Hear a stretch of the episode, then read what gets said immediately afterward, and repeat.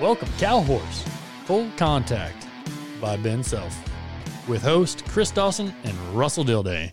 This episode is brought to you by Ranching Equine Operations Insurance Agency. And also, this episode is brought to you by Oklahoma Equine Hospital with Dr. Joe Carter and Dr. Jesse Carter Arnold.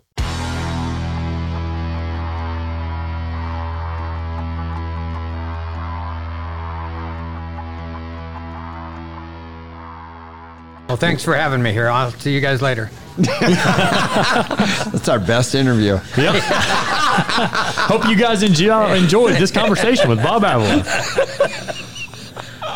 His attention span's not what it used to be. And with that, welcome back to Cow Horse Full Contact. I'm Chris Dawson here with Russell Dilday. We got Ben behind the soundboard, and today we are joined with a legend, the man that made most of us want to be horse trainers. He put the cool in Coolio. Coolio. Yeah, you've been living in. You spend most of your life living in a gangster's paradise. He was he had nothing to rhyme with Hello. cool. He had nowhere to go with cool. I think that's what it was. I thought he was going to say school. Yeah. Put the cool in school. Cool, there you go. The hero and the friend. Bob that's Avila. right. Now that's way back. I don't even know how many Yeah. of these young people remember that Yeah. epic They should. That's adventure. True. That Yeah. was epic. That was one of the coolest things I ever saw. Yeah, I didn't know four guys could get There was together and nothing. You're right. There was Four guys get along. for that long. do that. What was Two that of like a them worked twelve for hour? you. they had to. right? So we They were can't. afraid of you. I mean, thank you so much for joining us. And uh, like I said, I think everybody's gonna get a kick out of this. So You got it. yeah, Right. It's awesome, And great to Dana have paid us to keep you for at least two and a half hours. She's got the credit card. She's going shopping. That doesn't surprise me. Me. Turquoise today? Diamonds, I think. Yeah. Diamonds. Ooh, Ooh, that's scary. Yeah, yeah. Hmm, she said she had to get something with a bigger chain to hold that diamond up. It was so heavy when she was ordering. That's just what I needed. Him stirring things up. Well, it's great to see you at a horse show. Well, thank you. We don't, haven't seen you at a lot of them here lately. Yeah, I've kind of been cruising around. Enjoying life from the look I of it. I have been enjoying life, yes. What have you been doing? Well, you know, uh, about three years ago, I decided I was going to slow down a little bit. And uh, I had 54 head of horses in training. I had 130 head of horses on the place. Oh, My God. And I thought before I went in the insane asylum, I would slow down. For a man of my age, this is too much. yeah, re- I mean, look at me. I'm 26. I mean, Jesus. you know. and uh, so I, Dana and I basically started working on a plan. And uh, 20 months ago, we moved over here, and I have six training horses. I have 12 stalls, five acres, and I think there's a total of about 18 head of horses on our place. that still sounds like a full time job. Not really. Well, there's no grass to mow. yeah, there's no grass mowers right there. you know. That's very true. Got that, got that going I because left, the, I left the lawnmowers in California. they went with the place. Yeah. Sold them with the place. They did. I don't need them where I'm going. No, no, and uh, I love it. We get done if when it's hot. If we want to get up early in the morning, we're done by ten o'clock, and uh, you can get a, have a life. Right. You know? So what's that life consist of? What are you doing? You go on the boat, going to the lake? Yeah, we go on the boat. We go have fun on our boat, you know, and uh, hang out at the pool and go see a movie or go have lunch or do what we want to do, you know. And uh, I still do some clinics and things like that. And uh, I help some of the younger horse trainers around here. And uh, so it's it's fun. I enjoy it. Well, so I wanted to lead with that because I think you are the example, and maybe the only one that I can even think of that was able to attain a nice quality retirement plan out of being a horse trainer. Well, there haven't been many. No. No, there hasn't been. And and like we were talking That's just true. a second ago, which we probably should have had on mic, is you, your past. You just said helped you get there because you saw so many great, great trainers die poor. Right. Very true. I mean, when I was growing up, I got to grow up. I was very fortunate. I got to be around, you know, some of the greatest hands in the world that we ever saw, and uh, and I'm going to tell you, very few of them got to retire. Most of them died broke, drunk, you know, or drunk and broke, and uh, you know, I just I knew when I was a kid that I didn't want to end up that way, and so I, um, you know, I I really had to teach the business end of it to myself. Right. And I really, uh, I worked at that part. You know, I mean, you guys have seen the the DVDs and video. Well, they were videos when we first started. You know, uh, you know things like that. And I, you know, when I was young, I worked for Tony Amaral, and Tony was not a good teacher. He was a great hand, uh, but he was really hard to learn from. You know, he didn't explain anything to you. He didn't show you anything. He just yelled at you for doing it wrong. You know, and I thought the world of him. Uh, but you had to really work at learning from him. You watched him, and that's how you learned.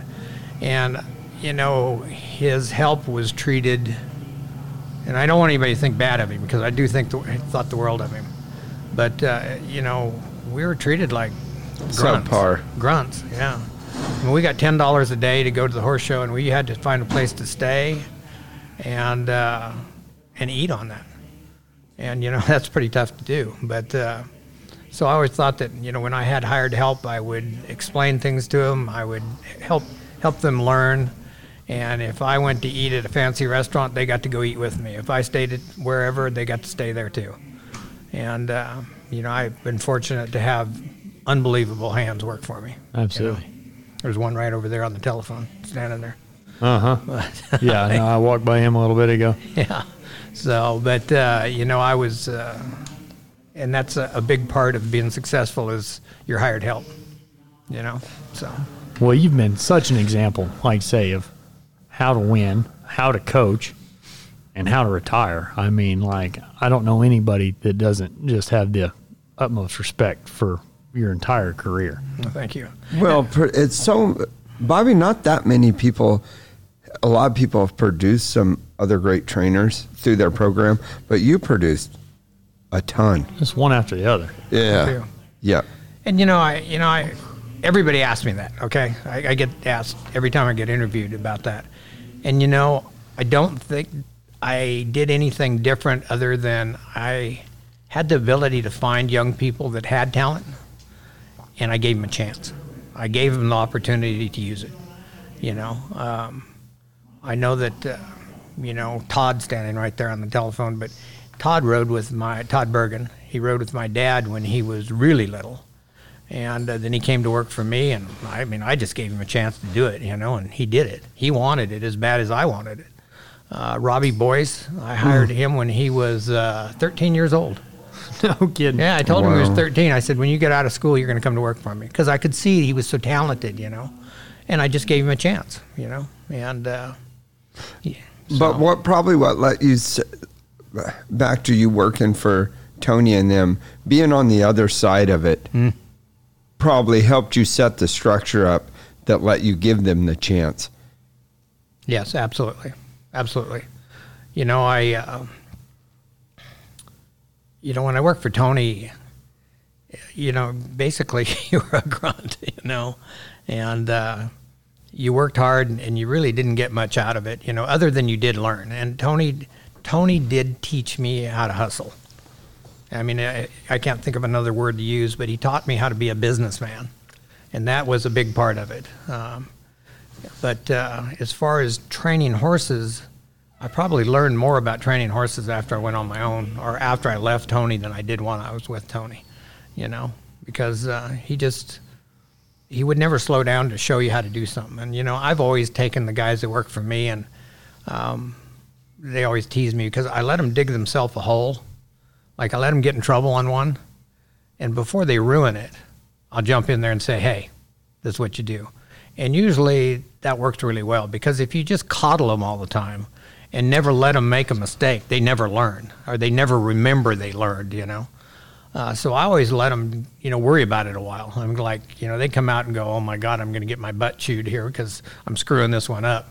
And then I'd jump in there and say, hey, this is what you did wrong and this is what you need to do, you know. And, uh, and it, it seems to work really well. Huh. So, how old were you when you went to work for Tony? You know, I went. I worked summers for Tony when I was 13, 14, and 15, and then I went off to school, and I came back when I was like 21, I think, and uh, I went to work for him full time. When Benny Guitron left Tony's, I took Benny's place. Oh, really? Oh, mm-hmm. Yeah. So, and I worked there with Billy Arthur and Rod Weimers and myself. We had a beautiful single wide trailer house. and water that you could bathe in, but you couldn't drink.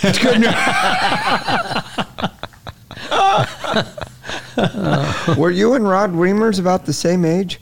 Yeah, Rod, I would think, was a year younger than I am, or Yeah, two. Or pretty something. close, huh? Yeah. I'll be dang. Did um, where did you start out? Well, I mean, where were, what did your parents do, and where were you born in that? You know, uh, my dad was a rodeo cowboy, uh, and he was a carpenter also, a finish carpenter. And uh, my dad's family was in Half Moon Bay, California. My mom's family was in Woodside, and my mom showed horses. And uh, when they got together, my mom kind of talked talked my dad into showing horses, you know, and that's kind of how it went. You know, I used to go to the rodeos with him when I was a little kid, and What events did he do? he team roped Team and he roped. roped calves. Yeah, and um, and then uh, you know when we started going to the horse shows, that's kind of how I got in horse shows. You know, and uh, I I was I went to horse shows right there in in Woodside, right where Carol Rose is from. Mm-hmm. My mother used to give Carol Rose lessons, Really? Yeah. I'll be dang. and uh, I mean I my mother was pregnant with me when she was helping Carol. I always tell Carol that's why I'm scarred. but like Carol, Carol's kind of like a big sister to me, you know. But so anyway, We might have to call her before this conversation's over. She uh, she called me this morning. I missed a call from her, so we might have to call her back on air. but we'll save that for a while. oh yeah, The um, did you do some rodeoing? Young? Uh, a little bit, yeah. Harry Rose Jr. and I grew up together, mm-hmm. and uh, we were going to rodeo, and you know, I just couldn't see the longevity in it, and that's really the reason I went to the horse show deal.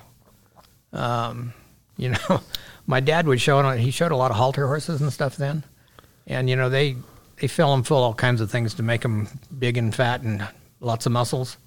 So we would go buy some horses at the sale and that were really kind of going to the killer yard or whatever they were going to. And we'd get into my dad's stash and we'd make them big and feel good. And then we'd buck them out. But you know what? We didn't have any pickup men or anything. you know? And you thought you were a hero until you had to hit the ground every time, you know?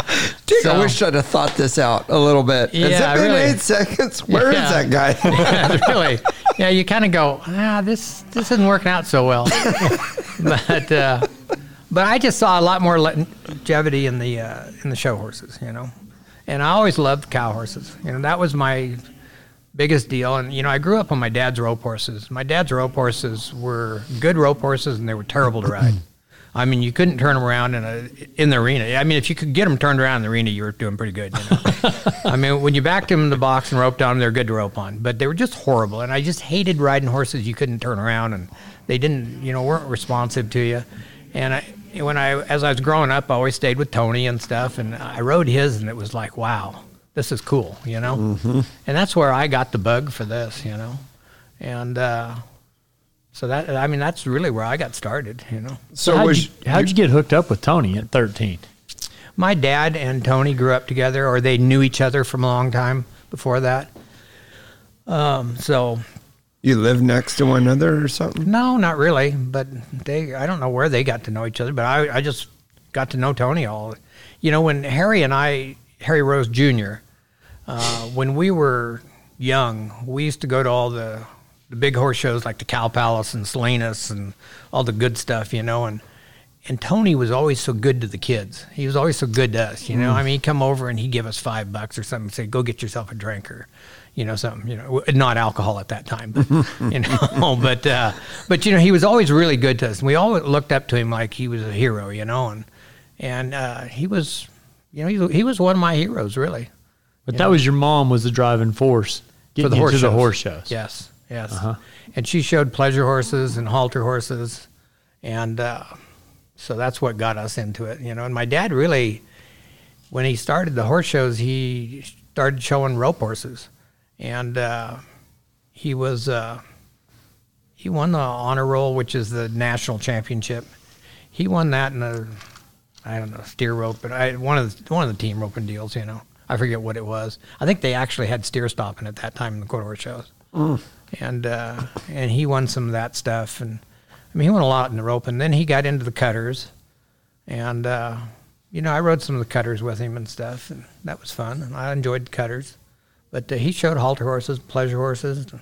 I mean, I, I showed everything. I mean, my mother used to tell people my favorite event was the gate opening. Uh, you know, because I mean, it didn't matter. I, it didn't matter if I was good with it, good in it or not. You know, I, Let me in there. yeah, I was just I wanted to go in there. You know, and Addicted to it.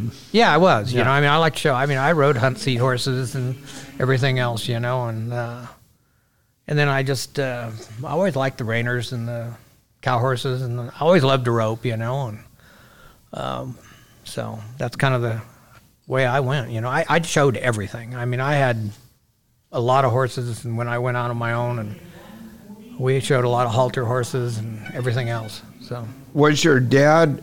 Uh, he was just doing the horse showing as a hobby and still a finished carpenter, or was he training? no, he went he went full time into training. He was training. Yeah. And your mom was training also. Mhm, Right. My Oh. tra- trained too.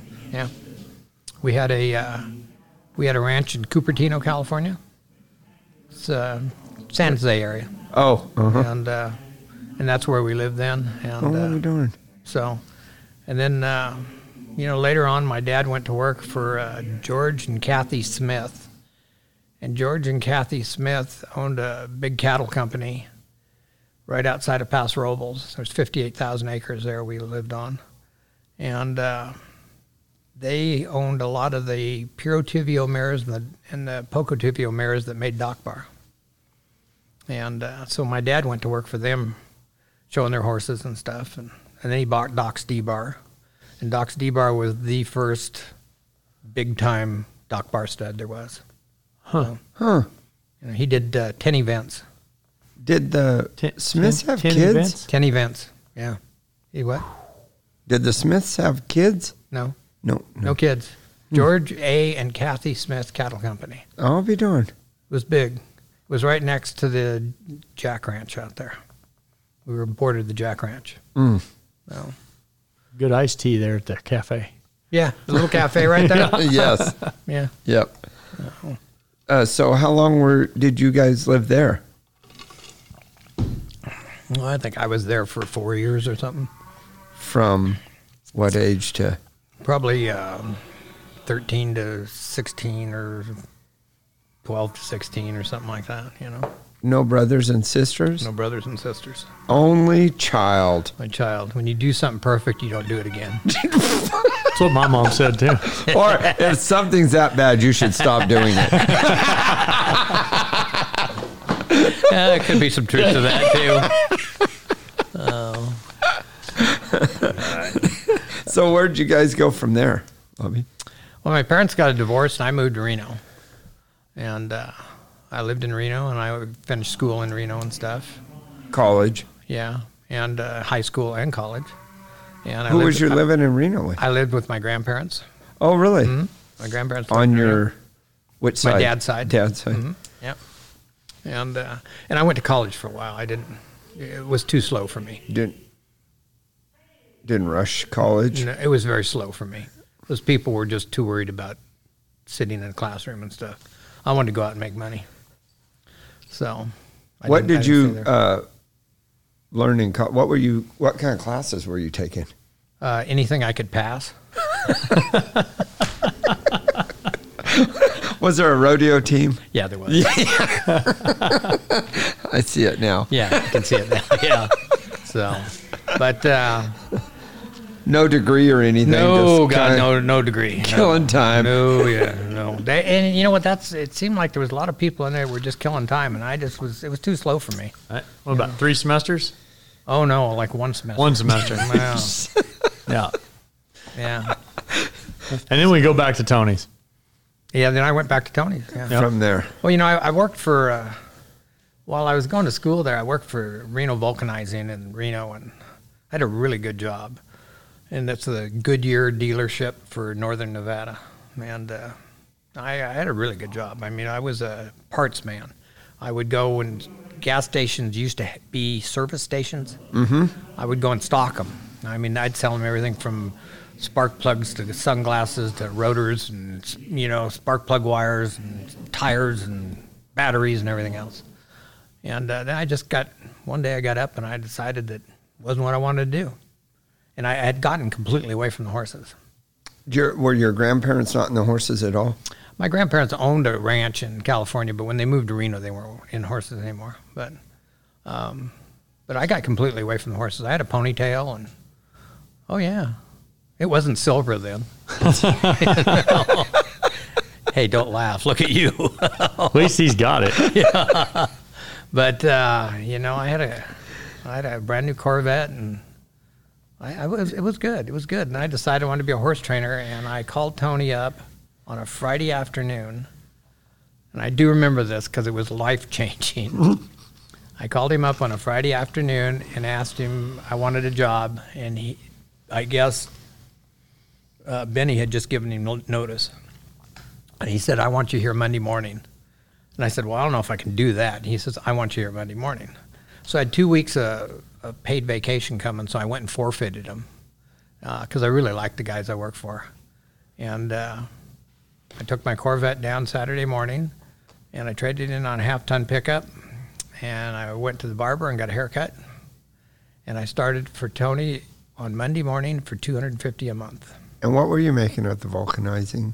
Oh, quite a bit.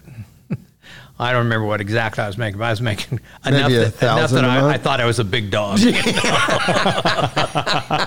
and I was a little tiny puppy when I went to work for Tony. So it was pretty pretty shocking, you know. I mean, I was making enough I could do anything I wanted to do, you know, and stuff. So, And then to go, And you knew what you were in for. You'd spent three summers Oh, yeah. there. So, mm-hmm.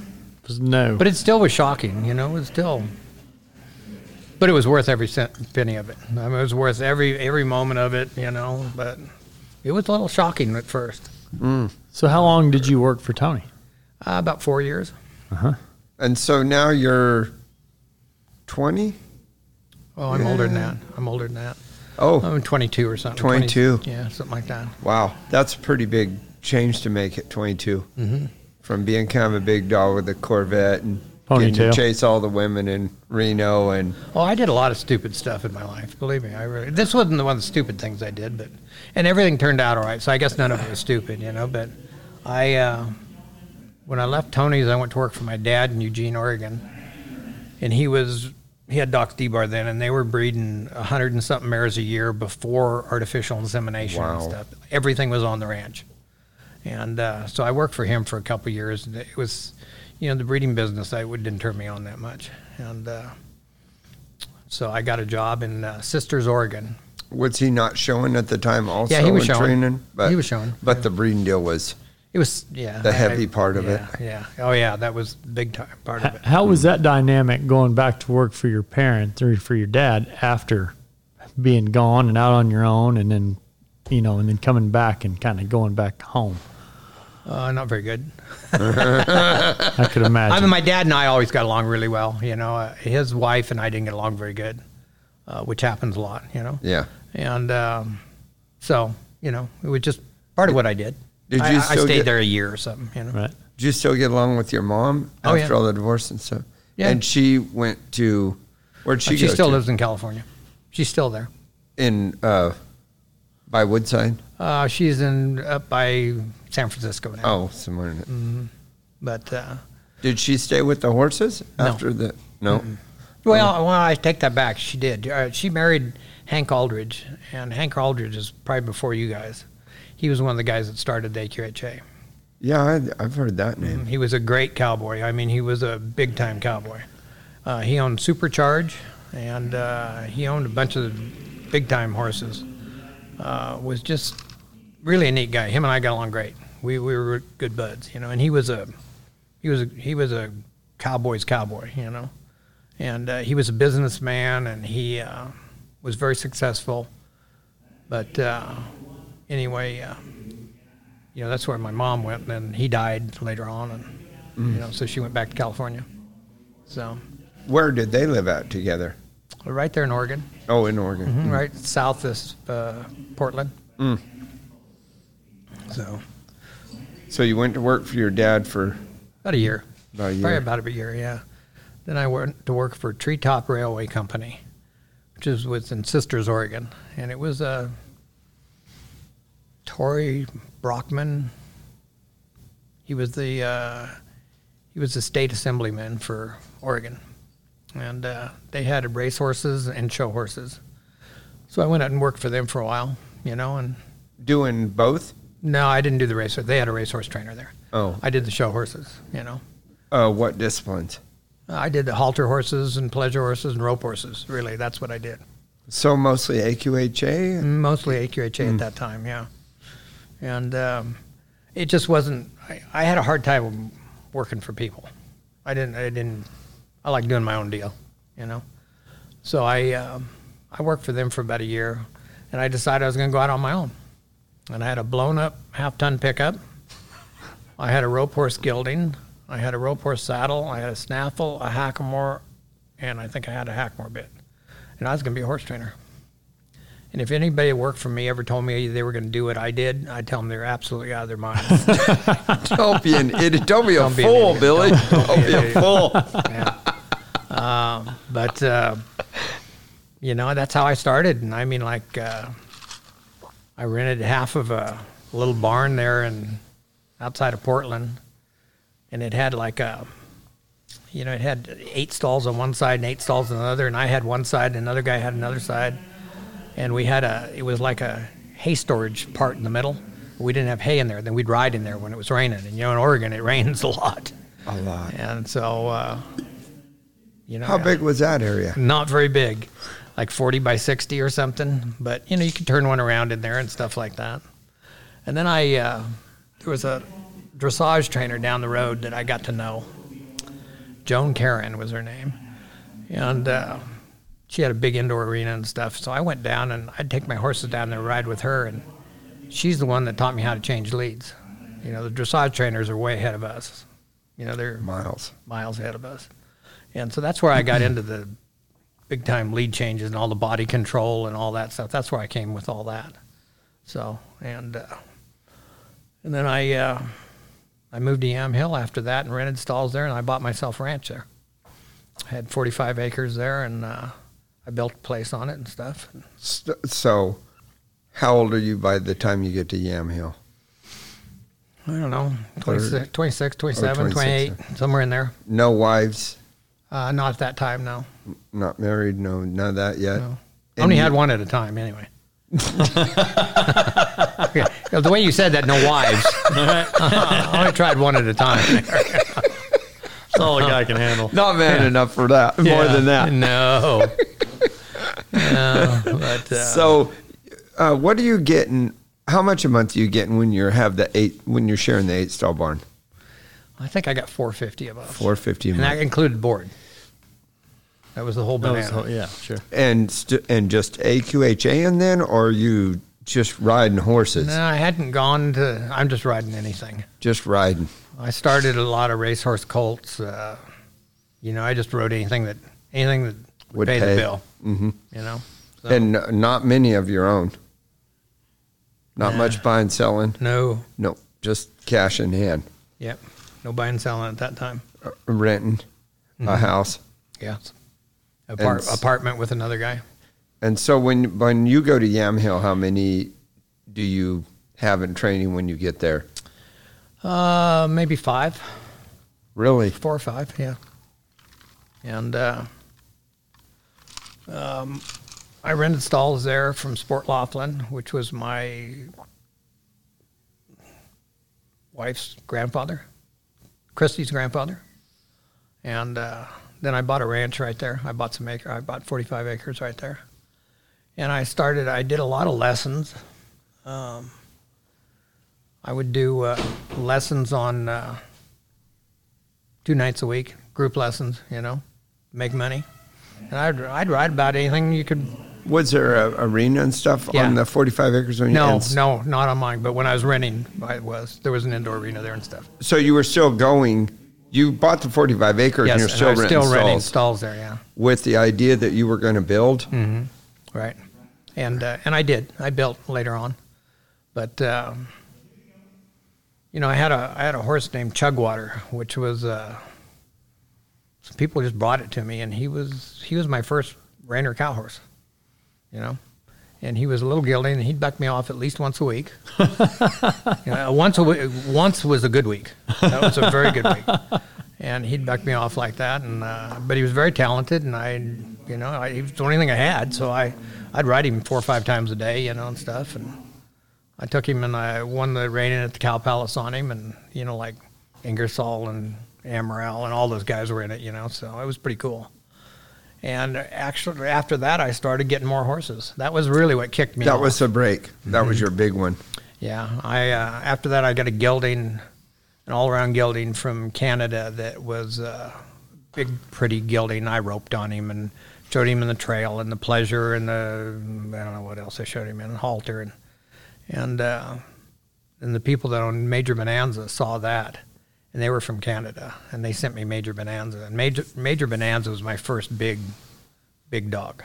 You know, I mean, people including me, uh, when they sent him to me, I mean, was bred to be a halter horse, you know, strictly. Coy's Bonanzas were halter horses, and all of a sudden I came out with this, you know, cow horse, and I showed him the cutting too, and I mean, he was he was unreal. I mean, you had to wrap his hocks; he'd stop so hard, and you know, and then he'd rip all the wraps off his hocks, you know, and stuff. He was pretty cool, and he was very pretty, you know, and that was really my first. Uh, that was the one that really kicked it into gear. So, and I went from there.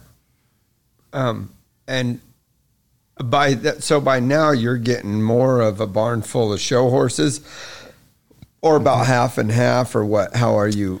Um, mostly a barn full of show horses. You know. Fr- just from the one, the first one. Yeah, yeah. I mean, I was getting a lot of show horses by then, and uh, and then I wanted, you know, the snaffle bit had started uh, when I worked for Tony. When I was working for Oh, Tony, that's really? when the snaffle bit started. Yeah, and I always wanted to get in the snaffle bit horses and stuff, and so I started having a few of them, you know, and I'd go to little little snaffle bit futurities, Hermiston, and you know stuff like that, Oregon, and I went to some of that stuff, and uh, and then I uh, decided I was going to stick my toe in the big water and go to Reno, you know. And my first one was absolutely horrible. I mean, there wasn't any way around it. It was horrible. It was just horrible.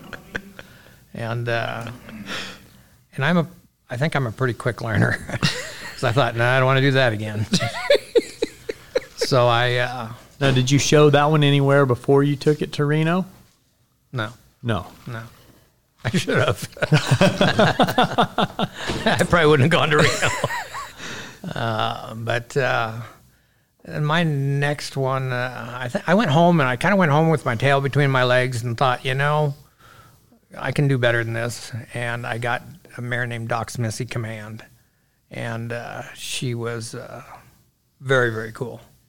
And I went back uh, like two years later, and I was a reserve champion at the Snaffle Bit. And then I, from there on, I kind of, Who won it that year? uh, Justin's brother, Justin Wright's Oh, brother. Oh, He was the last Greg. horse to go. Greg Wright. did. Uh huh. Rotten ass kid. uh, he was the last one to go, and uh, he beat me. And uh, but then uh, that was in, I think '85 or something. And I came back with something after that, and then I won it in '88. On Doc's. Did you go to the snaffle bit with Tony Amaral when you were working for Yes. him? Yes. So that's where you saw it, Yeah. I never got to show in it, but I went there when I was working for him. And that's where you kind of got hooked on Mm-hmm. it, just seeing it there. Yeah, it just took me a lot of years after that. God, I mean, that's a lot of years. I think the first one was in '72, wasn't it? First snaffle bit? Uh, I think so. I think it yeah. was. 1970. 70. Is, it, is that the first one? Tie Les Vogt and Bobby Ingersoll Okay. tied on Wrong Key and Yeah. Leo Sita checks. Yeah. Um, it must have been about that, and then I mean, it took me until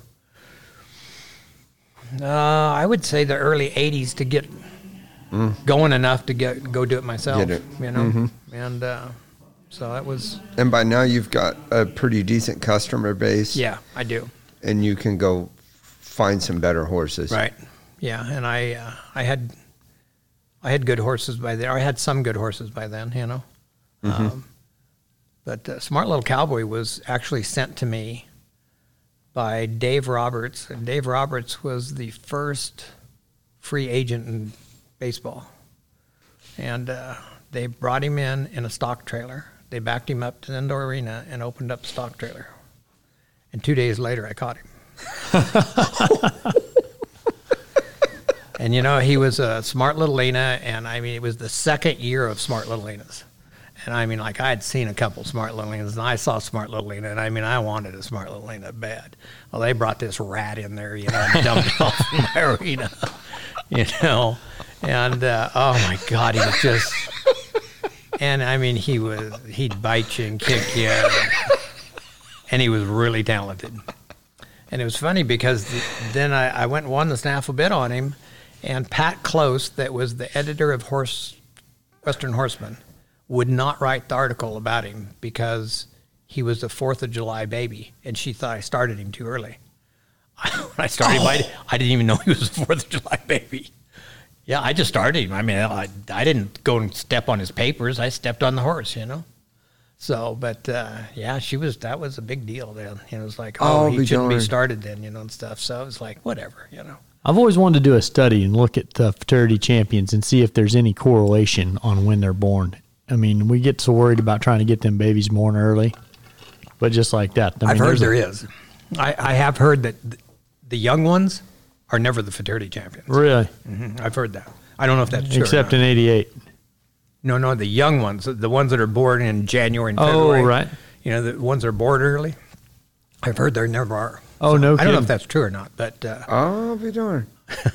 but I know that it was kind of like Well, just the other day, Robert Chown was telling us about that one that Yeah, no, he didn't start till short and roll. October. Short and yeah, roll. It was after snaffle bit. Yeah, October. yeah. When he come back from the snaffle bit is when he said they were.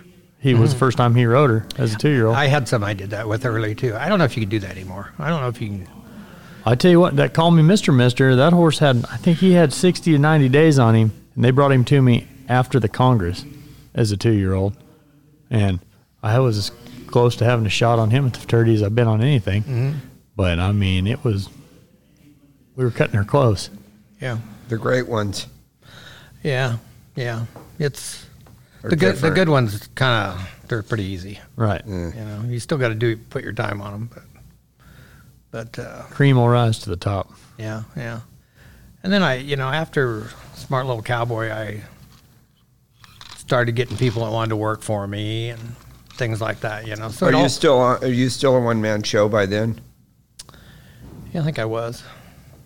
N- and not even any stall cleaners or anything yet. No, I think I had stall cleaner. I don't remember that. you had much. to have somebody because you were I think I going on the road, Yeah, yeah.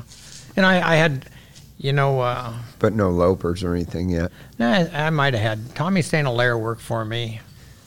Uh, he's a kid from Oregon, a guy from Oregon, and uh, Mike Edwards, and he's an all-around trainer now.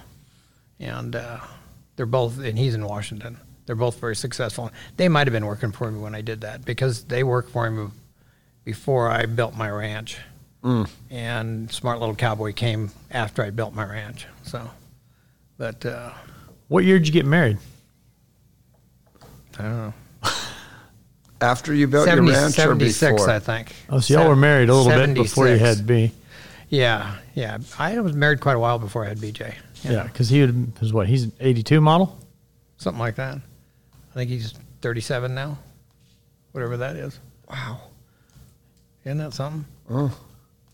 He still doesn't listen. He's to me. almost 40 He years still doesn't listen to me. That's what you got to look forward to. Yeah.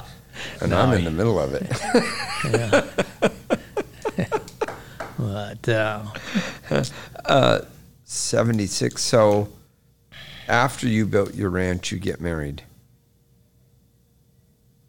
Uh, kind of the same time, I think. Kind of same time. if I remember right. Yeah, Yeah, because you'd been leasing stalls from Christie's parents, grandparents. grand or her grandparents. Yep. Yep. And that's how you met her. Uh, no, we met at horse shows. Horse. Oh, she showed. Mm-hmm. She showed Two. horses too. Yeah. Mhm. So, but uh, and then it was like uh, we went full bore. I mean, hammer down. Ten years, so you have BJ then. I don't know if it was quite that long, but it was yeah, something like that. Yeah. Oh. And uh, and we were going full bore too. I mean, we were going. I had two semi trucks. I had an eight horse and a nine horse, and I mean, there was a lot of times they were going different directions. You know, and I was on airplanes in between, flying different places, and, and we were- we were hauling. We had one rig that just hauled halter horses. You know. Because you wanted, you don't want to hurt the rest of them with the halter horses. you never knew what they were going to do, but uh, What do you think was the big attraction with people? Because I mean, the halter horse deal in those days was huge, and it's still a big deal. But I mean, not like it was. I mean, it was like that was the deal. I mean, that's where the richest customers seemed like they were. And I mean, Yeah. I don't know. People love pretty horses, I guess. You know? I mean, I've always thought it's better to have something pretty to look at than it's ugly anyway. right? You know? Did that was the non-pro big in the halter, Bobby? Then or not? there was no non pro. none. No, none. There was no non pro at anywhere. There was no uh, there was no amateur divisions. You just you were in the youth or you were in the open. Period. When I went to the snaffle bit, you were in the open or the non pro. That was it. And the same with the halter. Yes. You were in the open or the youth. So the owners were Owners- just coming to watch. Yes, basically. hmm Hardly any of them performed. You didn't train for someone Uh, no, we never hardly at trained. all. We never trained for anybody until later on. I, I guess it's maybe the maybe the mid '80s or something like that. You started getting some amateurs, and the amateur division deals first started. So what were your early lessons Kids, for? Kids. Oh, youth. lots of kids, lots and lots of kids. We'd have lessons on Wednesday nights and stuff that would have 20 kids in the arena. You know? Oh man. It was it was a living, you know. Yeah. To make a living. So, but then it- you know, and from there, um, some of their parents turned into customers, you know. So did those down the road. When you were doing the kids lessons, did you have the horses in training or did they bring them and take the lesson? Uh, both. Both. About 50 50. Yeah, something like that. Hmm. Yeah. So, but uh, yeah, we um, it was it was full bore. I mean, I had a lot of horses trading for after a while there, and I had three different barns at uh, the place I leased, and I mean, I had all three of them full. You know, so it was it was busy. And I'm not going to tell you that everything is something you wanted, you know, but Right. they were all all horses that were in training, you know. So d- not a lot of English for you? Oh, No. No. Western, Yeah. halter, reining, much cutting at that time? yeah. I, w- I was dabbling in the cutting quite a bit. I, in fact, I, I got so I, I don't know what year it was, but I get uh, I got when Cowboy was a four year old. I was showing a lot of cutters, and uh, I had a lot of cutters. And you know that the hard part about being in Oregon and having cutters is it's really hard with cattle. You know, it's so wet. I mean, they're they're standing in mud up to their bellies all the time. You know, and uh, that's probably what slowed me down on the cutters because I had to have, you know, so many cattle, and uh, it wasn't wasn't easy on on the cattle up there and stuff. But uh, did you have an indoor at Yamhill? yeah, I had an indoor. You almost had to, didn't You had you? to. You had to. Yeah. yeah. Not for the cover, but for the ground. Yeah. yeah. Because you, wouldn't have any dry ground to do anything if you no, didn't. No, you wouldn't. You wouldn't. Yeah. But then, uh, I guess in the early '90s, I started going to the World Show. '90s or '80s? God, I can't even remember. First, first World Championship I won was in the cut, and the second World Championship I won was in the cut.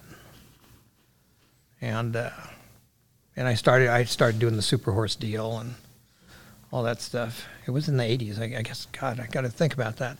81 was my first world championship. And uh, I won the Super Horse in 86. And the World Show was really what, a what horse was then. that in '86? Smokeamokie. Uh, JD Yates and I showed him together. And I think to this very day, he's the only super horse that was a world champion in three events and a reserve world champion in two. He did five events. wow. Yeah. Yeah, it was pretty unheard of. And he was just a big old plain headed bay gelding. He was just a cool. He was a full brother to Leonard Milligan. Did you ever hear Leonard Milligan? He was a stud that I don't know, King Ranch owned, I think. But uh, and he was a super horse also. I think there are only two full brothers that ever won it. But Huh. uh, but he was he was he was fun. We had customers from uh, Anchorage, Alaska that owned him, and it was a lot of fun. But uh, you know, World Show was a big deal then, and and then I got I got into the snaffle bitters a lot. You know, showing a lot of cow horses, and uh, I started showing a lot of reiners. I was showing a lot of reiners. Yeah, when did that start? Because when I came along, you were big in the reining Yeah. and, and the cow horse, but but really big. Be quiet now. Hey, hey, Kristen Cushing, be sneaking around here. You never know who's Stealing going to show drinks, up in I the old know. DT Horses sponsor lounge. You can It's the, speak up. it's the sheriff's wife. You can sit down and visit if you want.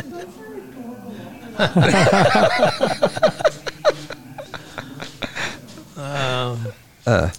Well, let's see. I got to think about all that stuff. In '94, I won Todd Bergen, John Slack. I think Robbie Boyce were working for me at that time. Oh, I had the dream team. believe me. Man, Yeah, I had the, I It's had a the motley that's crew. some Yeah, I had the Dream King. and uh, they were working for me then. And I won the Reining Futurity in 94.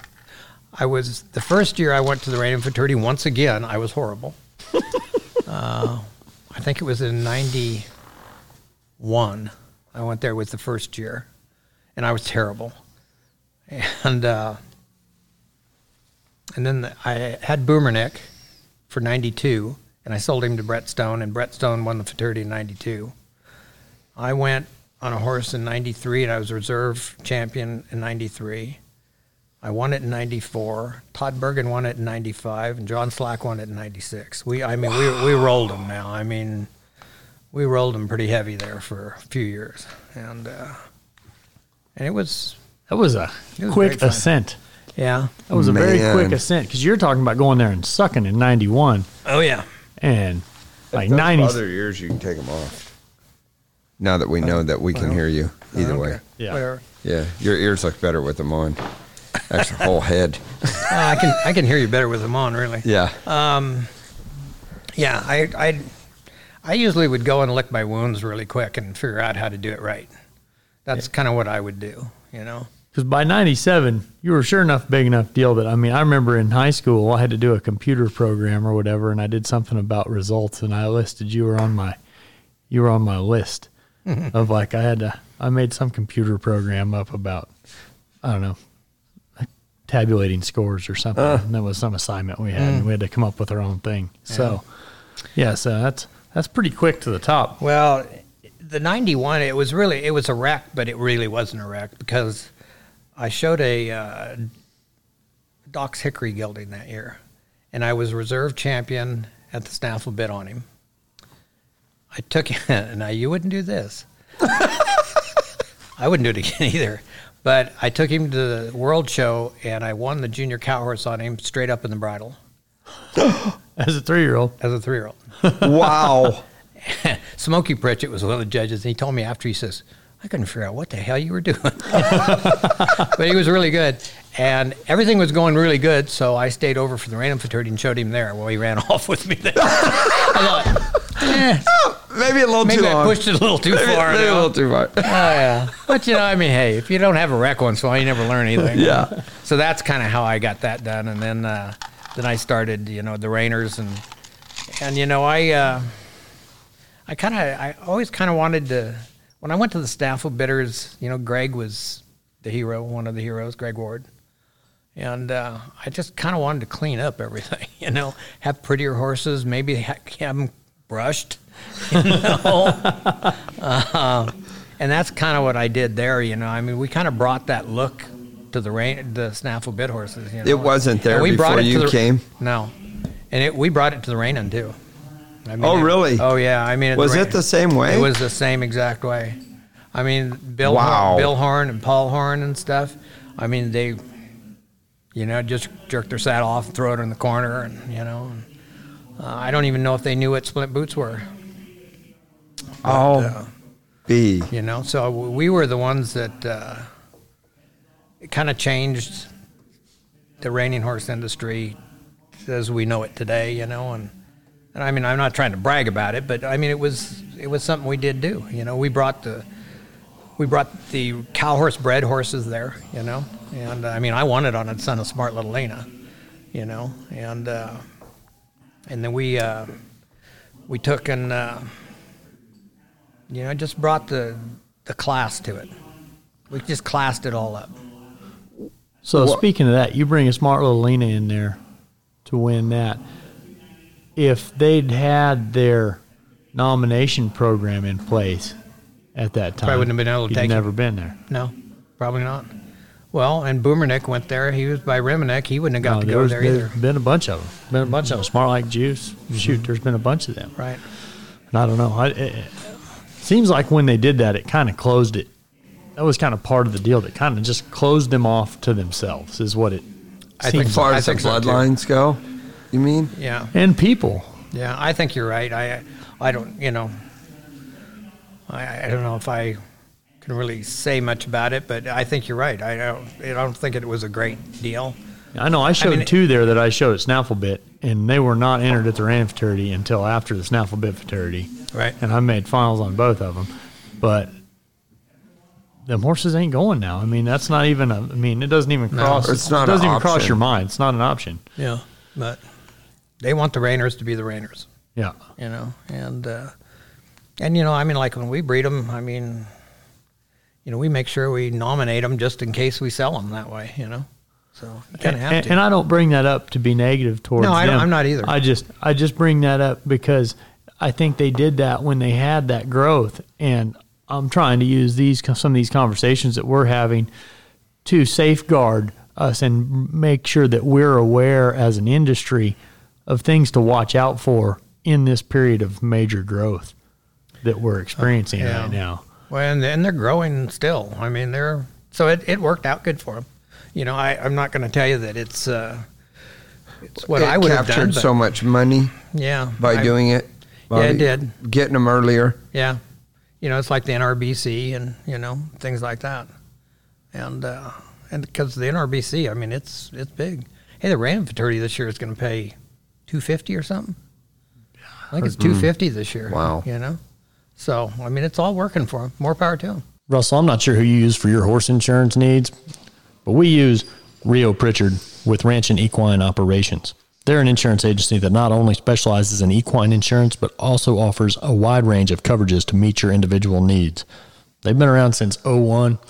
Rio Pritchard over there, I'm telling you, he can get you the deals. Uh, they do us a wonderful job. I mean, always, you know, he's coming with a very competitive rate and super accessible. And you have a horse gets hurt or gets sick, it doesn't matter if it's the middle of the night or you've bought one at a horse sale and you need insurance before you go home. You call Rio and he's going to make it all work for you. I mean, the customer service is unbelievable. We've been with him now oh, about three years and it's awesome. I Yeah. mean, we have, I really can't think of enough good things to say. I mean, it's just such a, I mean, nobody likes to think or talk about insurance, but he makes it so easy. You know, not going to try and big word you about it. Just tell you what's up. This is the way it's going to be. And, and it works. We've had to use a few claims and I mean, it has been such a seamless process. and he's not pushy on you. Just shows you the facts and lets you make decisions. So even if you don't use him, give him a shot. Yep. Give him a shot. Let him have a shoot you a quote and see where you're at with what you got. Yep. Check them out on Facebook there at uh, Ranching Equine Operations Horse Insurance. What was it like when you, you when did you what was it like at the reining? What's the difference between the reining now and when you first went? as far as ground everything. ground was a bunch different. The ground was just, I mean, uh, you know, we don't know how fortunate we are in the cow horse and in the reining to have Kaisers. Basically, Yes, they, they're- they changed our they world. they changed everything. You know. Yep. Um, we went to the Snaffle Bit Fresno one year, and we had to stay up. I don't know if you were there. We had to stay up all night long and pick rocks in the arena one night. You know, and uh, you know stuff like that. But uh, the reining reining was much different. I mean, it was just hard old ground. You know, that just they just skate along on and stuff. You know, and I mean, you cripple half of them, or you know, if you didn't watch out. And uh, but they've changed everything. You know, so I've got a video, a DVD at the house there, and it's all the champions, I think, from 85 to 2000 and maybe, shoot, up to 2008, I think.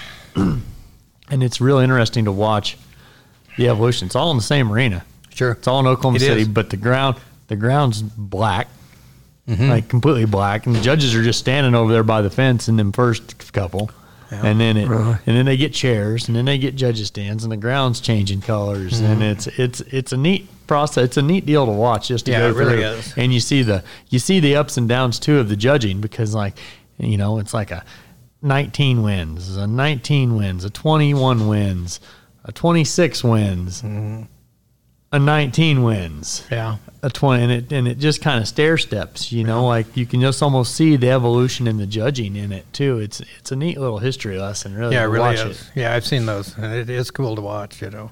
Did you see the sliders and the shoeing come in, or was it always there? I think when we first started, I mean, we really, you know, I mean, have a slider. You took a regular keg shoe and flipped it upside down. You know, that's oh. basically how you had a slider, and uh, and you know, then it's you just see it all evolve, and I mean, like the shoers today, they're just incredible. You know, I mean, we have one that rents a, a duplex from us on our place, and I mean, he has got in a range of two miles, he's got over 250 head of horses he shoes. Jeez. And I'm going to tell you, I'll bet there ain't, I'll bet there's none of them under two hundred dollars a pop, you know. And uh, he's really good. So it, it's it's fun to see, you know, how they did it. And I mean, it's they've helped all of us, you know. But no, I mean, it was, you know, like I got my first endorsement in 1988, and it was professional choice. I didn't even know what splint boots were before then. i don't think a lot of people did Yeah, Uh, I that's mean, what i was like- going to bring up i think i mean Yeah, you were when a you huge that. part of that movement i mean Was that was the first thing i ever saw with well shoot looks like you got to have these boots yeah. Why? What are they for? right why, why don't they just not hit They themselves weren't born with them. yeah, really. You kind of wanted to go. Well, if they slap themselves enough, they'll get their legs They'll out of the stop way. you know? hitting them. They'll move. yeah, but uh, yeah, it's like I mean, uh, we've come so far. It's just incredible. You know, it's been fun to see how far we've come. You know, yeah that's Did you still rope all the way through? roped all the way through. Yeah, roped all the way through. and st- trained some rope horses and showed some probably Mm-hmm. Right. AQHA. Yeah. Uh, when I worked for my dad, we made the very first Supreme Champion mare in the world. And a Supreme Champion is a horse that is a top AAA runner that goes in, and they have to have halter points and performance points in two different divisions. And I mean, there, there's to this very day. I mean, I saw one got made here not too long ago. You hardly ever see them, you know. And we made the the very first mare that was ever made. Wow. They, they, it was a trip. I mean, she was a, I think she had a speed date, speed index of like 106 or something. And I mean, I think you only need a 92 speed index to be AAA, you know. And she run like, and they're they're hard to do. I mean, they you back them in the box, they have flashbacks.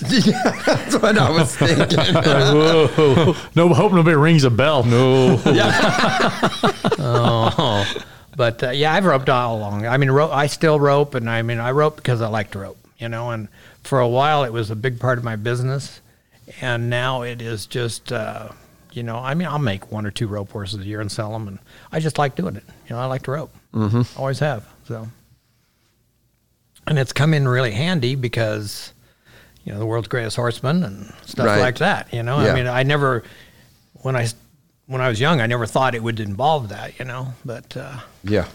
in fact, you know what? The gal that does my social media just put a picture of uh, Doc Missy Command on Facebook yesterday. It was a flashback Friday or something like that. I don't know. And it was me winning the all around contest on her in Red Bluff, California. And that was what, that was the world's greatest horseman before it was the world's greatest Yes. horseman. You know, it used to be at Long Beach. I mean, Greg won it before, Greg Ward. And so it was fun. I, I'd, I hadn't seen that picture in years, you know, and she just Right. put it on there yesterday. So Uh. fun stuff, you know. So, what about the changes? And and a lot of us don't know anything about that all around stock horse.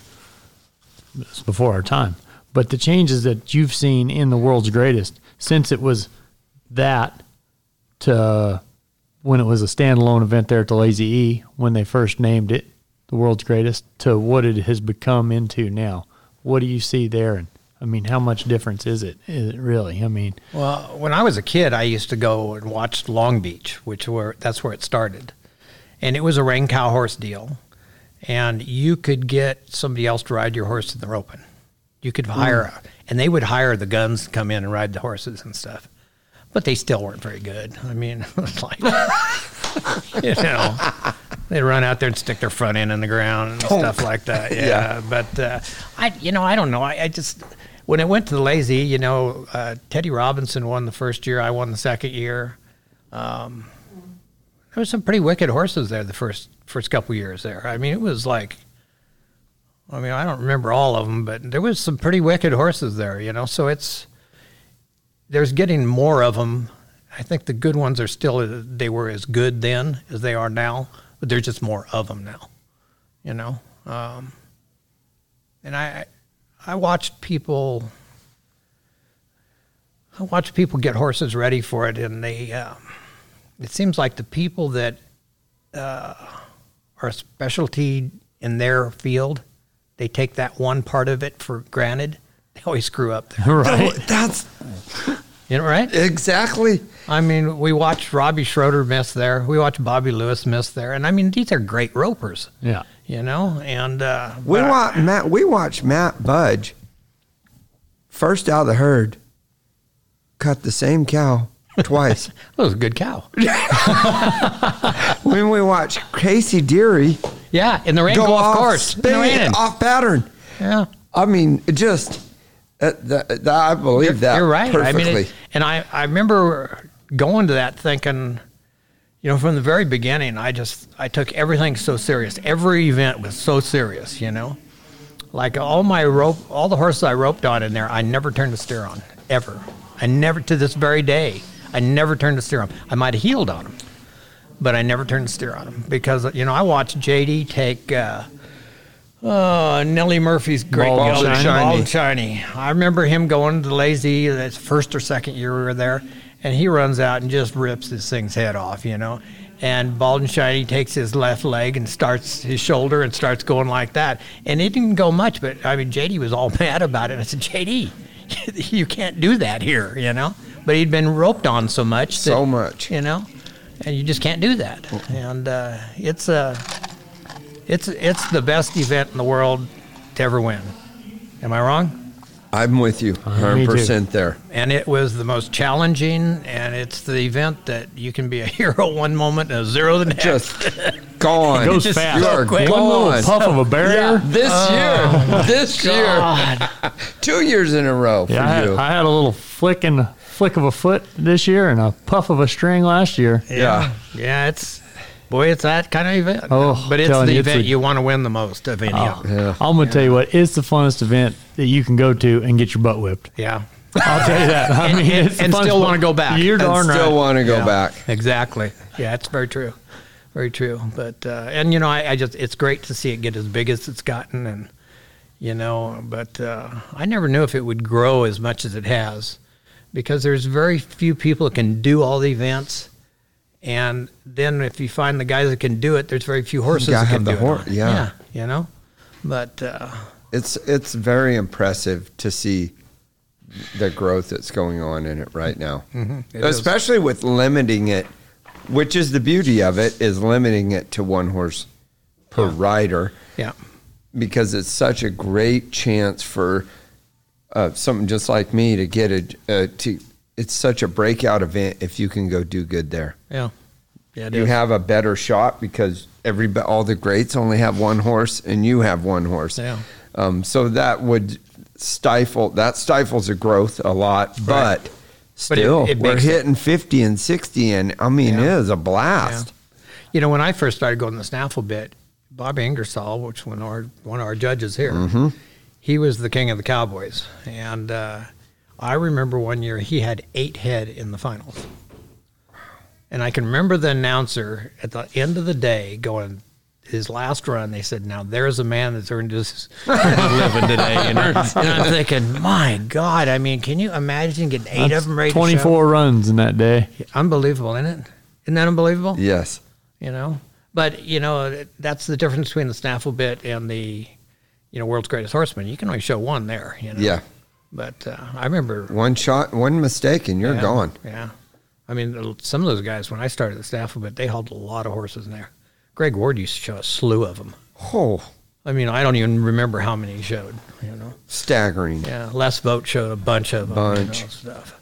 But uh, I never, I never showed very many. I mean, I think four is the most I ever showed, or three, or something like that. But uh, I think that's the recipe. I've shown five, and man, and it's man five five easy ones is a lot. Yeah, I don't know if you can do them justice. I really. don't think so. I didn't. I didn't like it. Like I say three. Uh, three's kind of my magic number. Yeah, I think it is too. And and you know the Reiners kind of figured that out too. They limit it. You can't show more than that. And I think it's probably a good thing they did. You know. But I know the snaffle bitters. You show three of them, you know you've worked that week or 10 Mhm. days or two weeks or whatever it is. Yeah. So, but uh, What did you um did you see the the reining explode from when you first went? um, And what it was caused always it? big. It was big. It was always big. I saw the money explode. You know. Oh, Of course, I mean, the year I wanted paid a hundred thousand. I, I don't know. Uh, was it always on the West Coast, Bobby? I mean, you're rain- in you're reining? in Oregon. Yeah, you're in Oregon, and I was. I kind of felt feel like it started more in the east. oh, it was. It was the East Coast. Period. It started at the Congress, Yeah, and uh, before I went to Oklahoma City, but it was always the East Coast. You know, I mean, uh, there was. Uh, there wasn't a lot of us from the West Coast that ever went there until, you know, the mid '90s. There was a couple, you know. I mean, Todd Crawford went there before, and um, there was, you know, there was a couple people that went there, but not not very many, you know. But he was from back there yeah, too. and he's yeah, from there. Yeah, but uh, there wasn't a lot of them that went. You know, I went before I went. I had a lot of reiners, and I showed a lot of reining futurities, but just not that one. And then I, I would sell them. Brett Stone would buy them from me all, every year. I mean, I, I probably made more money selling them every year than I did anything else. And then I got, I got to craw up my rear to go do it, so I went and did it. So, but uh, So, what made the money explode in it? You know, I think it's a it's an event that's worldwide.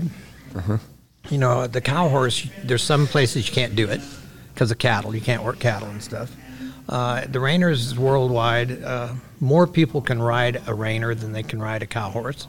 You know, I mean, you know, it's funny to listen to the cutters and stuff. You know, a lot of the cutters want to poo-poo the ra- the cow horse. you know what? It's a lot tougher riding a cow horse than as a cutter. I mean, there's no doubt about it. You know, and uh, but uh, I, I think it's just because more people can do it. Um, But w- when did the when did you see the money change? Uh, When did they get worth was. so much more? I think it was, the horses. yeah, Uh, and the payouts and the shows. Well, the, the payout was good. I mean, when I was when I first started, I think it was a hundred thousand at that time. So it was been big since you were young. Mm-hmm. The reining was. Yeah, but the the price of Reiners has just been the last uh, ten years. Uh, You know. the- yeah, I, And they're I've just- even seen that Yeah. just through the rough. And what's the cause? How did they get it to do that? I think that just it's it's a worldwide event. You know, it's promotion. Just more demand yeah. for a I limited mean, amount. everybody of horses. can do it. You can take Yeah. you can take anybody and stick them on a reiner or a cutter. Cow horses, I mean, it's a tough event. It takes some dedication. It does take some dedication. It's a tough event. I mean, that's why it is what it is. That's why it's so good. Mm-hmm. You know, but uh, I mean, look, there's a lot of people that tried to make it in the cow horse that couldn't make it to go do other events. They do the reining or they do the cutting and stuff like that. You know, so. But it's a, it's definitely a fun event. You know, I mean, it's It sure gets its hooks in you. Oh God, yeah, it's a fun event. Yeah, you get your hooks in your back too by the time you're in there running. oh, but um, yeah, my back's a little better now that I don't go down the fence anymore. You know, so it's a little I tell you on what, that rain work is harder on me than anything on my darn back. is it? Oh, I don't know why. I don't know if I don't do it enough. Probably don't do it enough. So when I do it, it jars the heck out of me. You clench too much. Maybe. Maybe. but yeah, I don't know. The, the, the circles bother me. Running and Really? stopping doesn't. Turn around doesn't. Circles bother me a little bit. You know? Oh, really? Yeah, just my back. You know, because I think mm-hmm. you run crooked when you're on the left lead or on the right lead. You're you're tweaked around. So Yeah, the only thing that gets me run and stop. The one that gets me is like when you're starting them colts up into the fence, and they give you that little lead change Whack. check Right front there end move the as they're just figuring out how to get up in there. oh yeah, Oh, that one, that one tears me up. That that's a call for ice. Hit you. Yeah, Left, right, hit. right. oh yeah, oh yeah. So you got to be, uh, you guys were involved with the Yellowstone shoot some here, Yeah. season year or two ago. Tell us a little bit about how, what that experience was like. Nice. Yeah. Um, it's a lot of work. You know, I mean, you do it over and over and over and over again. You know, uh, Dana and I went up there and I did the commentary at the High Roller on Saturday night, and then we took and went. Uh, she had the truck and trailer loaded up and sandwiches in there. We drove home. Saturday night. Sunday, I got my roan gelding out, and we were just building our place over here. I got my roan gelding out and went and uh, worked a cow at, at Al Dunning's. And uh, then we drove up Monday morning. It's like a 12 hour drive. And Tuesday morning, got up and filmed for 12 hours. So it was it was a lot of work. I mean, it's like they make you do it over and over and over, no matter how good it is. Like they'd look at you and go, "Well, that's really good." Do it again. why are, why are we doing it again then you know but that's how they do that stuff you know and it was interesting it was fun to do and um, everybody was very nice you know Was that your acting debut? uh, no i was in a couple commercials over the years you know but uh, but that, that kind And yeah a movie, yeah that was really Heroes and Friends. well, heroes and friends yeah that was a different deal but uh, but yeah it was uh, it was fun you know it was fun I, i'm not going to tell you i'm cut out to do it all the time All right. but it was fun doing it What about, did you ever think you would see, you know, they're doing that run for the million, be 60,000 to the winner for one cow down the fence. For fence? the runoff. You, oh for the Run runoff for, for- the cow horse deal Yeah. is that Cow what they're Horse gonna- Challenge. Yeah. Is that what they're going to pay the winner? Yeah. sixty And then it pays deep. pays mm-hmm. 12 of 15 Well, it pays holes. every- 12 of 15 holes. Yeah. Yeah. Oh, they're twelve. pays 12 holes, yep. Mm. Of the 15 invited. Yeah. But 60,000 for one cow down the fence.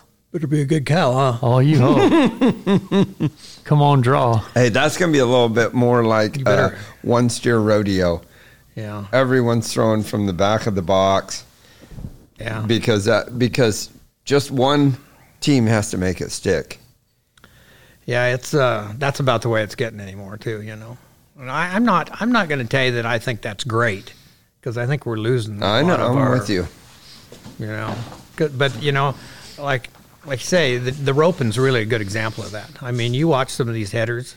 I mean, my God, those horses, their wither has not crossed the line. It's they the unbelievable. Yeah, and when it works, they look like a hero, and then the rest of the time they just go to the next rodeo Yeah. you know and i think i i think we're seeing a little bit of that in our cow horse you know like uh, you know some of it i mean they tap them twice in the back fence and go and well if it works it works if it doesn't it doesn't but you know there's not a lot of control there anymore you know I've never been able to make a big run out of that. I know guys that have. Some of them might be sitting across the table from me. But at least one yeah, yeah. But I don't know. I've never been able to put a force on it. yeah well it'd be interesting to see how people do it there you know Yeah.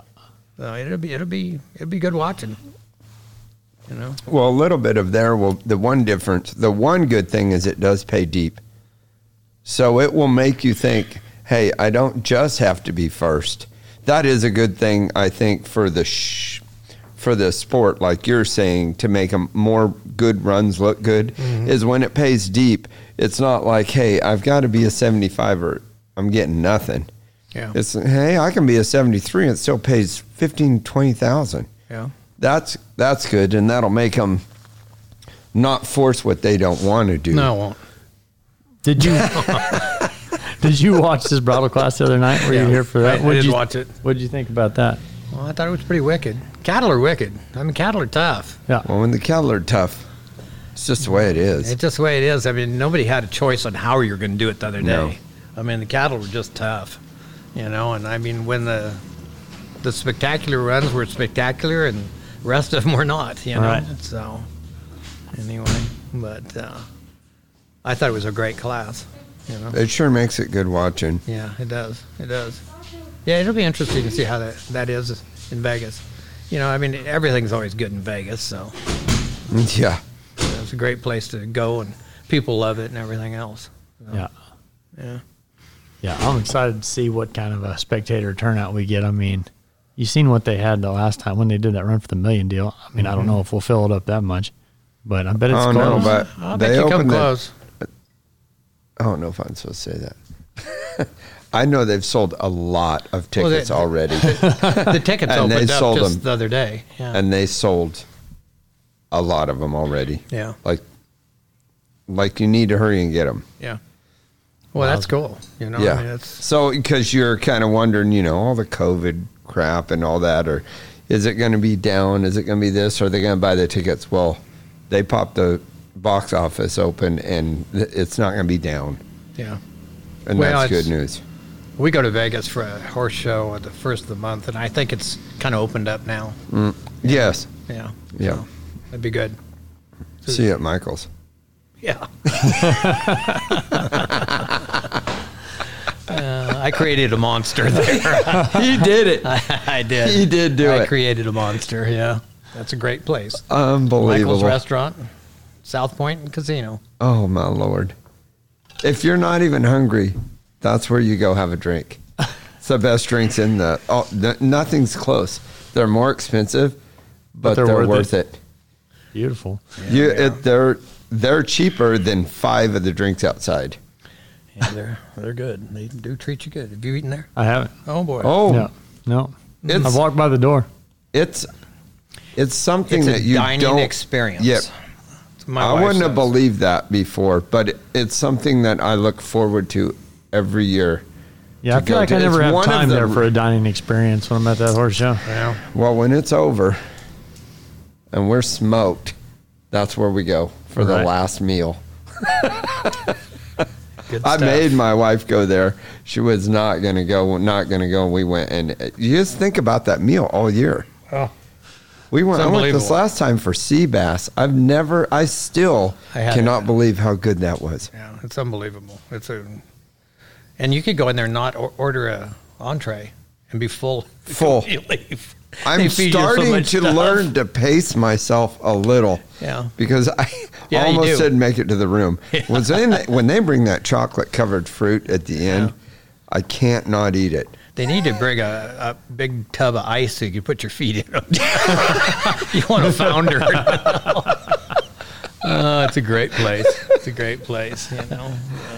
So, personal question. I have to. Well, it's not really a personal question, but uh, well, whose idea was it to do the ride with Bob magazine back in the day? And did you have any idea? How much feedback have you gotten off of that over the years? Unbelievable. Um, I don't think it was my idea, to tell you the truth. There was a publishing company in Colorado that did Spin to Win, and, Yep. they- and then they want to do the Bob deal. And uh, we, I think we had just done uh, Heroes and Friends, the first Heroes and Friends, and um, they approached me on that, and uh, and I told them, I said I would do it as long as it can. Everything in it is truthful, no bull in it. I mean, if we did articles in it, we did articles that really told people how to do it, and it was correct. You know, I had uh, people guest articles in there, and I told them, said, "Hey, if it don't work, don't do it." And and it was great. I mean, it went to colleges all over the country and everything else.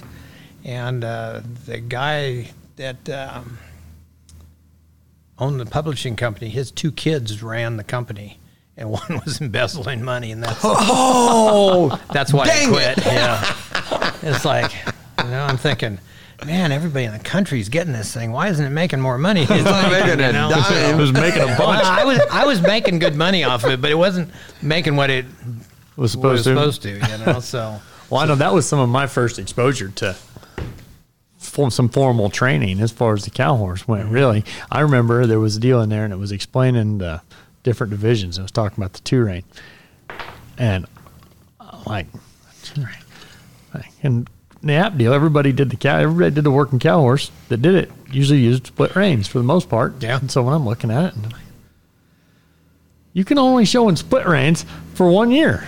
That's weird. My mom's like, "What are you talking about?" Like, what says right here? You can ride in two rein for one year. You're only eligible for the one year. and you thought split reins were So two it was two reins. and he reproduced. well, that's what I thought. It's a, good bottom side, I yeah, hope. yeah, there you go. it's a horse show brat from the Midwest that don't know nothing about it. You know, I mean, shoot, I'm surely not the only one that thought that. But uh, yeah, no. So that yeah, that magazine. I don't know. That magazine impacted me a lot. It was great. It was uh, it was great to do. You know, uh, the Heroes and Friends deals were That's- unbelievable. Right? Wha- and whose where- idea how was did that? that come? Yeah.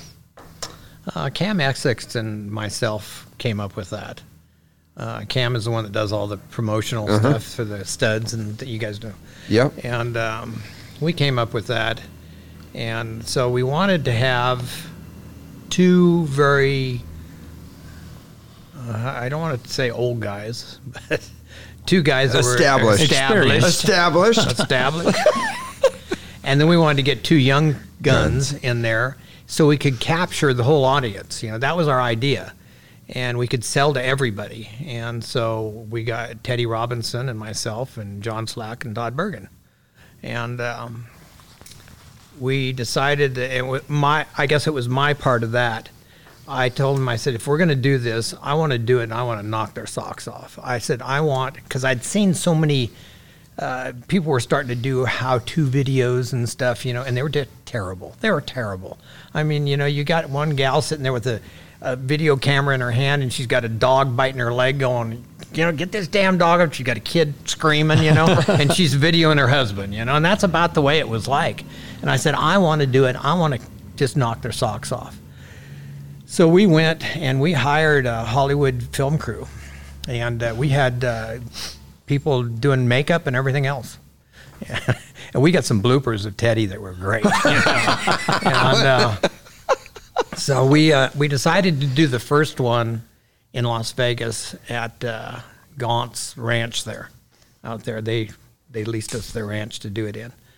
And so the film company came up there and they uh, they put a robotic camera in the ceiling up there. This was before, you know, this was quite a while ago. I mean, Yeah. and they mounted a robotic camera in the ceiling of this thing, and we brought horses, and I mean there was some there were some great horses in those videos. I mean, horses that were great horses before they were great horses, you know, and uh, and they had uh, Gaunts somehow. I think they owned uh, one of the great bucking bulls. Gaughans. Gaughans from Yeah. the casino. Yeah. Yeah. Uh, yeah. I can't remember which one, but they did. but they had a bunch of his calves there, and that's where we worked. and they were great till they pissed them off. oh my god! Wolfman, I think. I think it was Oh, Wolfman. was it really I think him? it. I think it was. Now, don't nobody call in here and tell me I'm wrong, but I think it was. And I mean, these calves would come out, and we'd work them, and I mean, they'd have enough of us. It was like, uh oh, and they'd run you out of the arena, you know. But we sold uh, we sold tickets to it, and we filmed it, and um, it was really a hit. It was we they were packaged really cool, and uh, we had spent like eighty thousand dollars putting this thing on, and we're all kind of going, you know. and uh, I think it paid for itself the first 30 days we marketed them, you know. And and then we went on and we did the second one, and the second one was at my ranch in Oregon, and uh, we got a the movie crane that they filmed the Titanic with, and it was in the port of Portland, getting ready to be shipped for the Summer Olympics to Australia, and it was sitting there, and it had to sit there for a couple weeks. So we somehow Cam got a hold of that, and they uh, Eh, we we got it for like ten grand for two days or something. And that was just a steal, you know. And they brought it out there, and this thing was all done with weights. You know, this cam with robotic camera was over our arena, and it was done with weights. And I mean, this thing would sit there and just like we'd be riding, you'd be going.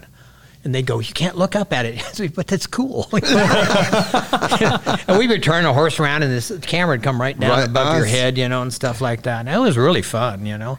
Cool. But, uh, but they were, they were really, they were ahead of their time. I mean, they were, they were fun. You know, we d- we accomplished what we wanted to accomplish.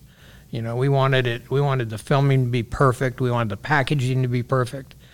And um, Can you still order those? no, you can't. You can't. we I own Heroes and Friends now. I bought them everybody out, and uh, I actually took them off the market because it you know the shelf life on them is only so long, and then they kind of just peter out, you know, and stuff like that. And so I uh, I just took them off the market, you know, and I'd be time for a re-release. I, I thought about doing a new one. You know, I, I've I've thought about it, and I just it was a lot of work. Well, you might just re-release the old one. uh, yeah, I guess you could do it, you know, but I don't know if it'd be the same. Be interesting. Yeah, I remember I've watched them, but I'd like Be to like go back and cult just watch them again. Yeah. yeah, they were they were fun to do too, and we were sitting down there at the barn. They were putting makeup on us, and this makeup gal was sitting there doing Teddy, and she'd do him a little bit, and she'd stand back and look at him, and she'd do a little bit, and she'd stand back and look at him. She'd shake her head, and do a little bit. and finally, she comes over to him, and, and she kind of planned this. She's got a paper bag with a happy face drawn on it, and she just puts it right over his head. but uh, you know, oh, it was fun. It was fun. You know, it was just we did we did we had a great time doing it. You know, but we had bloopers that were just unbelievable. I mean, we'd go down the fence and Teddy almost fell off once. And, you know, John, John he did something stupid too. I forget what it was. But we had a great time doing it. You know, and uh, I think we even released some of the bo- bloopers one time on. our- I think, yeah, Yeah. I think so. yeah, but uh, that was fun stuff, and it was really educational too. You know, but it was always fun. So at that time, I was just kind of going, and that was one of the few things. Bob Loomis had a training video out that I bought, Mm-hmm. He and was. then that came. But Bob Loomis was all reining. Yeah. There was no, there was nowhere to go for for that for what you guys did for the cow horse and all the reining and everything in with it. Um, I, it was. I thought it was groundbreaking Yeah. at the time. You know, there we got the um, reined cow horse online, and we got all that stuff. And there's a lot more. Seems to me like there's a lot more clinics and stuff now. At that time, there wasn't No, there a wasn't. ton. No. You could go get lessons maybe, but Oh, that's- it wasn't as available when you guys came out with that thing. It was Oh, it sold. My God, it sold. It was unbelievable. I mean, it was. You know, we didn't we didn't even handle the shipping on it. It was so.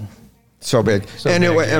and not only that, but you forget video's not even that big yet. well- I mean, it's new. Betamax is maybe just over, mm-hmm. and VHS Oh, is finally VHS ta- was strong when taken. that came out. I know, but I mean, well, that VHS is strong, but it there was a time there where, where you weren't even sure if there was going to be beta and VHS, and then VHS one, and it was all pretty new. I don't even know what beta is. Sorry. oh, well? well, Don't even look at him. He's like VH what? He Yeah, can't it even was a- spell it. the the fact that it was a video isn't all. It's the fact that it's a training video on a medium that is just basically not uh, young, very young. Not saying it's just getting started, but VHS is not established. Just it's not just hardcore yet. It- you guys were on the front end of Yeah. some new stuff there. It- that's what made it so epic. We did some very cool things. You know, we did clinics too, uh, the four of us, and we did one at the, uh, the old Coliseum in Fort Worth. You know, and that was fun. You know, that was done well, and and uh, we did one. Uh, we did one in Vegas, where they have the guys that fight with the swords and stuff. Oh What's yeah, the yeah, name of yeah. it? Excalibur. medieval. Excalibur, Excalibur. Yep. We did one in Excalibur too, and that was fun. And I mean, like, it was fun to see the people that came to it. I mean, like, we had the clinicians. I mean, all the clinicians were there, and I mean, like, you know, I mean, they were sitting there taking notes and everything else. You're gonna ride around sitting there, you know, and it was fun because we were going down the fence in the in that arena, and it's a little arena. It's mm. not very big. No. You know? But um, I remember I had one of Leslie Day's horses there, her gelding there I was using, and we decided we were going to see if we got somebody from the stands if they wanted to come and ride a cow horse. Well, we pretty much set it up, you know? Right. And here's Leslie in the stands Leslie. going, me, me, me. so I got Leslie. I put her on her own horse. Nobody knew the difference really, but, everybody loved it. So, you know. But uh, I know uh, John Lyons was there. Pat Parelli was there. Les Vogt was there. I mean, they were all doing the, these clinics and stuff at the time, and uh, so they came to it, and and it was it was pretty fun. It was pretty fun stuff, you know. It was it, it went it was very popular. It was Yeah, it was. but you know, like right after we did those, I did a in the mind of a champion, and it was just a deal I did. And uh, to show you how long ago it was, we had a camera. I had this brainstorm that I wanted people to see my hand and get the feel of a horse while you're on top of it.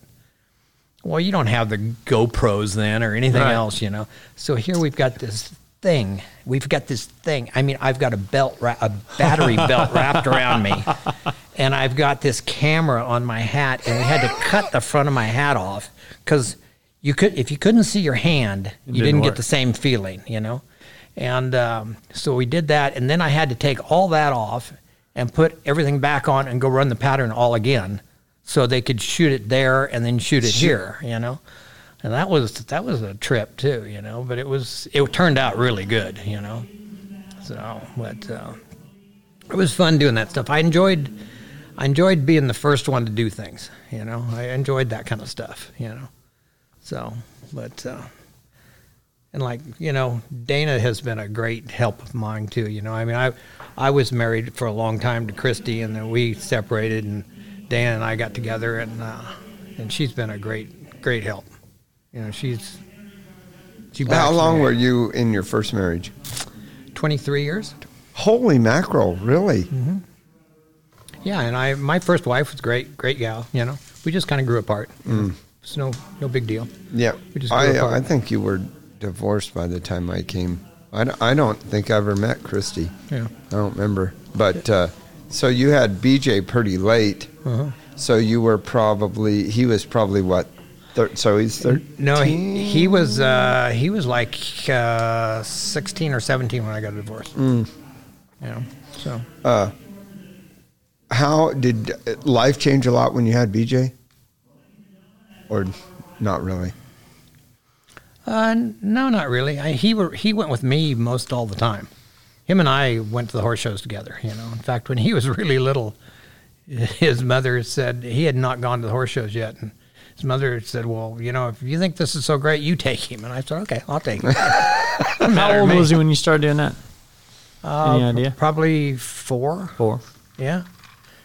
I can remember remember taking him to a horse show up in Washington, and I'm thinking, where is he? I forget who worked for me. I was like, where is he? And here he's taking a poop out by the front of my trailer. It's like, it's like, Jesus. he's going to love to listen to this, isn't he? but,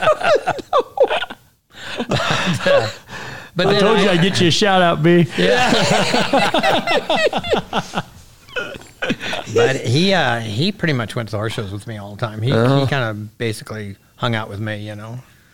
And then uh, when he got out of high school, I got divorced about the time he got out of high school. And for his high school graduation present, I sent him to JD's for the summer. And uh, he went up and roped with JD, and you know, and so he thought that was pretty cool. He was Pretty he had cool. fun there. Yeah. Was And that before or after he won the world? and- After. After. He had won a couple of world championships Yeah. by then, but you know, JD always roped the other ends for him at the youth finals. You know, because I, I rope with I rope for him the weekend horse shows. It's like you know you don't want to go to that youth finals rope for your kid. it's like They said oh, Trevor missed for his kid just the other day. Luke was really? telling me over there at the yeah in Oklahoma City the other day. Trevor Brazile missed for his kid. Yeah, that's just like you just don't want. And JD told me after a couple years after he did it, he says, you know, he says, I have never felt so much pressure in roping for your kid, you know. But uh, but so that's what he did, and then uh, One of the first memories I have of BJ is we're at um, Oregon at Matt Days, no Medford, Rhodes Medford, Medford. and I'm hanging around there with Mark Lewis for some reason, and here Oh. comes BJ. Hot dog, And big he- hot dog, BJ. Be, he I- gets he wants to match us Yeah. on an inside Playing foot horse. deal Or playing yeah, horse? inside foot Oh, okay. horse and uh, no it's just inside foot that's it. and he's he's hammering on us to play for money and you walk by and you're like are you crazy I did. I remember that. And you guys took all his oh, money. we just smoked It's like I thought, oh God, And I'm not even in Lewis's league. Yeah. When it's picking on me, I thought it wasn't that bad, but he started on Lewis. I thought, oh, you're oh, gonna, this is not gonna work out. you don't play horse with Lewis now. Oh. That was somebody was somebody was taking bets with Preston Williams on the dummy at Reno one year, and I was like, "Hey, go ahead, go ahead." No kidding. Oh my lord, that was funny. Yeah. And you know, speaking of BJ pooping in front of your truck, there's this one time I'm at the World Show, and the Paskowitz, Danielle has a horse with you. Yeah. So we're around, we're around your tack room and stuff, and I have to show her. No, I have to load up and go. So we leave my kids with Izzy as their Chaperone. um, chaperone for Yeah. just a minute, 15 minutes maybe at the most. Well, you have those fake plants in your tack room. It looks so nice. And that's They where watered they peed. I come back to pick the kids up, and there they are. They got their pants at their knees, and in Bobby's pants. Your kids are? Yeah, Israel. You, what in the world are you doing? Watering the flowers. At least I wasn't on the saddles or something. They were God. kids. Great. Yeah, kids. Kids and dogs don't ever brag on them. They'll just they'll Yeah. show you up. No kidding. So, uh, what advice do you have for uh, young parents of their kids and like about raising your kids and coaching your kids and just the whole the dynamics that go along with that and things to You know, I think horse shows are one of the greatest places to take kids and let them grow up at. You know, they interact with other kids. You know, they're not sitting in front of a computer all the time. And uh, I mean, I think it's a great, great place to bring kids. And I think as your kids grow up, you need to find somebody other than yourself to teach them. You know, like I was, I had Donnie Bricker that worked for me when BJ was learning. I had JD, you know, and stuff. And it was like, you know, you'll get to the point. It's like, oh yeah, Dad, yeah, Dad. You know, you get all that stuff. You know, they just don't. It's just the way it is. I mean, I was probably the same way with my dad. You know, you guys probably were too. You know, and it just if you got somebody that works for you or something to help them, they learn a lot more. You know, and they, it's better, I think. well that's our theory around here is if you've seen them naked don't coach them and that goes for wives kids whatever That's been my theory for a long time, believe me.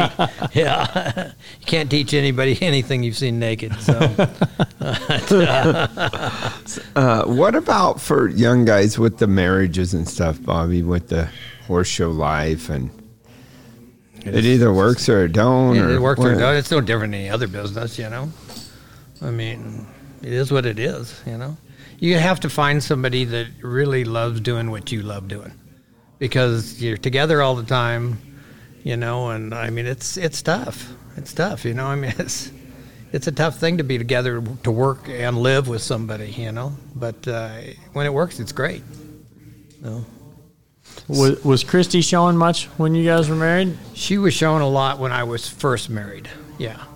And then she got after BJ was born, she kind of quit showing a lot. She didn't show very much. She showed a little bit. Did very she show in the open or the non-pro? the open? She showed in the open. Yeah. Yeah. And uh, and then when BJ started growing up, him and I just we went everywhere together, you know. And uh, she kind of stayed at home. So and that's probably kind of what Probably what yeah, it probably what is. happened. Probably is, you know. So, but uh, It's one of those businesses where you're always together, and it's hard to always be together. But if you're apart, it really is tough. It's hard to be apart. Yes. Yeah, Yeah. it is. It almost drives you apart. Mm-hmm. It Yeah. seems like.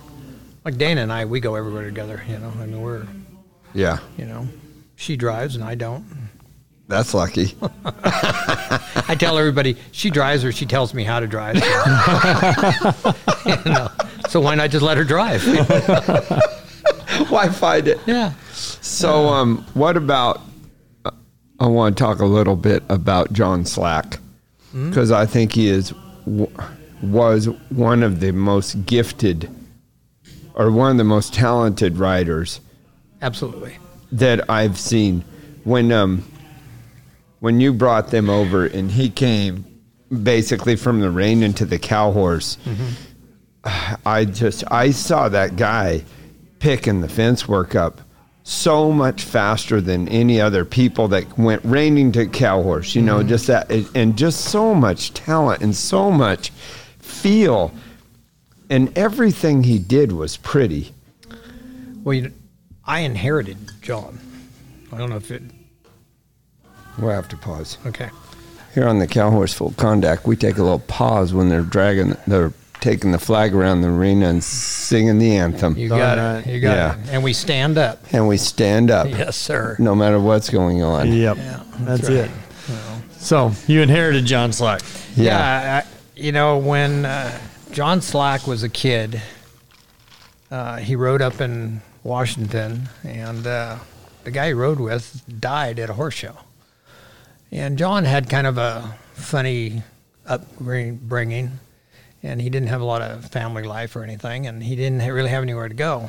And uh, so he he he worked and lived with Bruce Gilchrist up in Washington. Oh, I've heard him. Yeah, Bruce Gilchrist was a great horse trainer, and uh, so when Bruce died, uh, one of Bruce's customers uh, kind of helped Bruce run his business and stuff. She called me up and she said, "Hey, I don't know what to do here. I have Bruce's dog, Babe. I have Bruce's gelding." And I have John, and I don't know what to do with them, you know. And I said, "Well, you know what? Just send them down. I'll take care of them." So that's how John came to me. How old was he? Oh, he was just uh, maybe 17 or 18. Oh, Yeah, he was young. pretty young, yeah. I, I, I don't remember exactly, but I think he was somewhere in there. And uh, so he came down to, with me, and he had uh, green and purple hair. you know, he's kind of a punk rocker. And uh, so, but that's how he started. And he worked for me for a long time after that. And he was, he had so much talent that it was scary. You know, I mean, he was. I'd watch him do something at home, and I'd watch him do something in the outdoor arena, and I'd go, "John, what are you doing?" And he go, oh, oh, he get all freaked out, you know, like he was doing something wrong. I said, "You're not doing anything wrong. I just want to know what you're doing. Tell me what you're doing." He couldn't tell you. He had so much talent that he could not tell He you. could he was just doing. feel. He had so much feel and everything, yeah. And um, so he, uh, from kind of when I started doing that, I'd make him tell me what he was doing, just so he could verbalize what he was doing. And uh, and John was never a very good teacher. John and Todd worked for me at the same time. Todd was always a really good teacher. John was not a good teacher. He was so talented, he didn't know what he was doing. You know. I had a I had a horse I showed at the snaffle bit one year, and I used to give them horses to show at the futurities, the little futurities and stuff, the random futurities up there in Oregon, Washington and stuff. And I had one that I was showing at the snaffle bit that I gave him to show at the littler futurities up there before. And so I put all the cow on him, he put the reining on him. Well, I take him to the snaffle bit and I make the finals on him, and I- can't hardly ride him. I mean, I'd never rode him, you know. I mean, I'd, I'd got on. I mean, he'd finished doing what he's doing, and I'd jump on him, work a cow on him, and stuff like that. So I'd make the finals on him, and I, I mean, I, I'm having trouble getting him riding him in the rein work. So I called home. I said, "Get him a plane ticket and get his ass down here." and uh, he came down, and everybody at the snaffle bit was blown away that I brought this kid that worked for me down to get my horse ready for me. And I, I think I won like eighty thousand dollars that day. And so it's like, you know what? Ego is a really bad thing. you know, you put that aside when it comes to business. You Yeah. know. And he came down, got him already. I jumped on him, showed him. He was reserve champion. You know, so. But uh, John was really, uh, he was a really good person, you know, and I really, uh, it was really hard on me when he died. you know, Yeah. So, but he was like a son to me. So he, uh, you had him before he got married. Oh, and God, had the kids and everything. Oh, yeah. In fact, John went out with Todd's wife before Todd did. Really? Missy. Yeah. yeah. Miss- Missy worked in McMinnville. Missy was from McMinnville, right down by us. And uh, I think John went out with her a couple times, not Mm-hmm. not much. And uh, and then uh, Todd went out with her, you know, ended up marrying her. Steady Eddie. Yeah. Yeah. So yeah, steady. but, uh, but anyway, uh, yeah, he was a he was a good guy. He's good-hearted, loved animals. Animals loved him too. I Yeah. mean, animals loved him. You know, his studs were the most ignorant things you've ever been around in your life, but they loved John. You know, I mean, he just he just you know they're kind of you know Greg Ward was kind of the same creature with his studs. You know, they chew on him and they Oh. do everything just drove Wouldn't stand nuts. still No. let you get on. John was a little bit like that too, you know, and uh, and then uh, you know, but his his horses, he could do anything on them. I mean, he could call and they would say, Oh, We're God, here. Yes, he did. You know, they were good. Mm-hmm. You know, they were a little hard for other people to ride, but you know. Well, it's hard with people with so much talent sometimes to Mm-hmm. ride behind them. Yeah, it is. It is. Uh. And I think Greg was a little bit that way. You know, I rode behind Greg a couple times. Well, you did too. Uh-huh. Yeah, but I could ride behind him pretty easy. You know, Um, Rozier is one of those Roger people is a very talented. Yeah, so much talent. Yeah, yeah, so much Good feel and everything. Yeah. Yeah. Those people that can just do things, they just they do them. Yeah. It, it's like say it's like getting a lesson from uh, Michael Jordan and say, "How do you make that shot?" And he would say, "Put that ball in that basket." That's true. I had a, That's a- true. a- my one of my dad's best friends was a Jesse James was a team roper, and he just his talent was unreal. Yeah. And it- you'd say he, how hey, Jesse, how you, how do you, what do I need to drop my arm? Do I need to put my elbow up? This and that. He'd say, take that rope. And put it on them horns. that was it. They're looking Well, for people would be looking because you know, he's NFR level, he's heading for Allen Bach, and hit in his mind, it was just see it and do it. Yeah. Well, that's kind of what I grew up with Tony. I mean, we get back to Tony. yeah. That's kind of Tony's deal too. You know, Tony used to sit there and he'd tell me, "Let your rear end tell you when to stop." And you know, I'd ride around thinking, You're still open. It's not even talking to me. "Boy, yeah, I don't even hear my butt talking to me." You know? it's like, wow. And uh, but you know what he meant is you're gonna feel your timing, you know, and stuff. But you know, it was I was pretty young and stuff, but you know, it's the same kind of thing. Mm-hmm. But I've been fortunate enough to have some great, great young people work for me. They're just, uh, you know, I've, you know, without without great help, you're not much. You know, because you got to No. be on the road so much. You got to have somebody at home Yeah. backing you up. You know. That's for sure. And I, it, was, it was really, it was staggering to me, the John, the whole John Slack demise mm-hmm. from where he was. It, it didn't. There was nobody higher like- than him. No, it did not look like he could be touched. Beautiful wife, wonderful kids, and I mean all the way to the bottom, to the to the bottom. Yes. not to poverty, not Yes. to but to to the end. Yes. to the other world, Uh-huh. uh, and that was. Oh, that one really. I, that one, I Yeah, it was tough. yeah, It's a tough one. You know? I didn't see. You know, when he went to rehab, he was right there in uh, Newberg, Oregon, right next to where I lived. So I'd go down and see him all the time and stuff, and you know, and uh, it was a tough one. It was a tough one. You know. But- And what a tough thing it, to be so big in our world, and then the, with the wife, and then have then deal with the gay and all that stuff. But he he did it, and I really thought he was going to come back. And but you know, Yeah. hell, when you get this old, you just see stuff like that from now on, now and then. yeah, I don't know. You know, you can't you can't foresee all that stuff. No, you can't. It just and it almost seems like those super talented people have sometimes are more susceptible to problems than people are just in the middle plugging away. Mm-hmm. You know, I think that's very true. You know you true. you see that in sports. I mean, I don't know if I've seen a person in the cow horse reining industry that is as naturally, the word is naturally, Naturally. talented as John Slack was. Yep. Now, I mean, you know, you've got the Andreas and stuff, and a couple of you guys that, you know, in the cow horse, you bust your ass to be what you are. But he didn't even have to work hard. He It's- just it was, like, unbelievable. You know, I mean, you just kind of went. Yeah. I mean, I'd walk out in the arena some days when he worked for me, and I just, I was kind of in awe. I kinda thought, Right. Where'd you How come does up he with do that? How does he do that? He's Yeah, only like- 20. Yeah, I mean, it's like, where'd you learn how to do that? You know? Yeah. Yeah, I was. They just I did was it. around him later on, you know, and it was just it was so cool just to watch him work horses. Yeah. It was I mean, that's all you could really do because I mean, you could sit down and talk theories and this and that, but he like like you say, he didn't.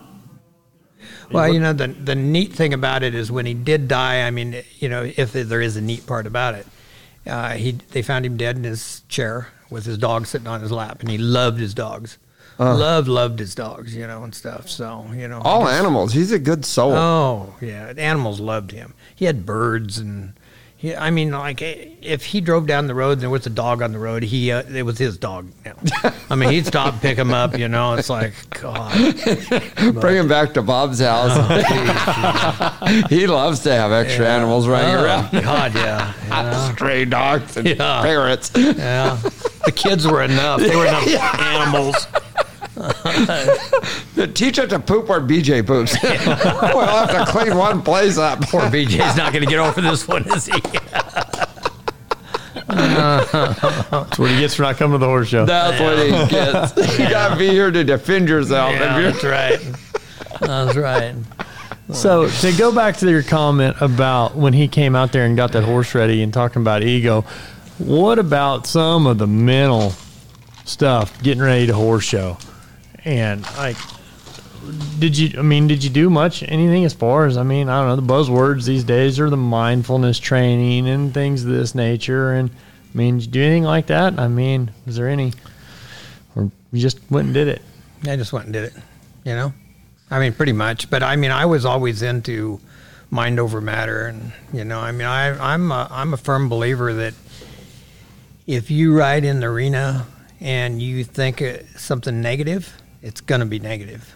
It's not going to be good. You know, I mean, like I would, uh, I had a customer that worked for me that gave positive thinking uh, seminars. He was a real estate guy.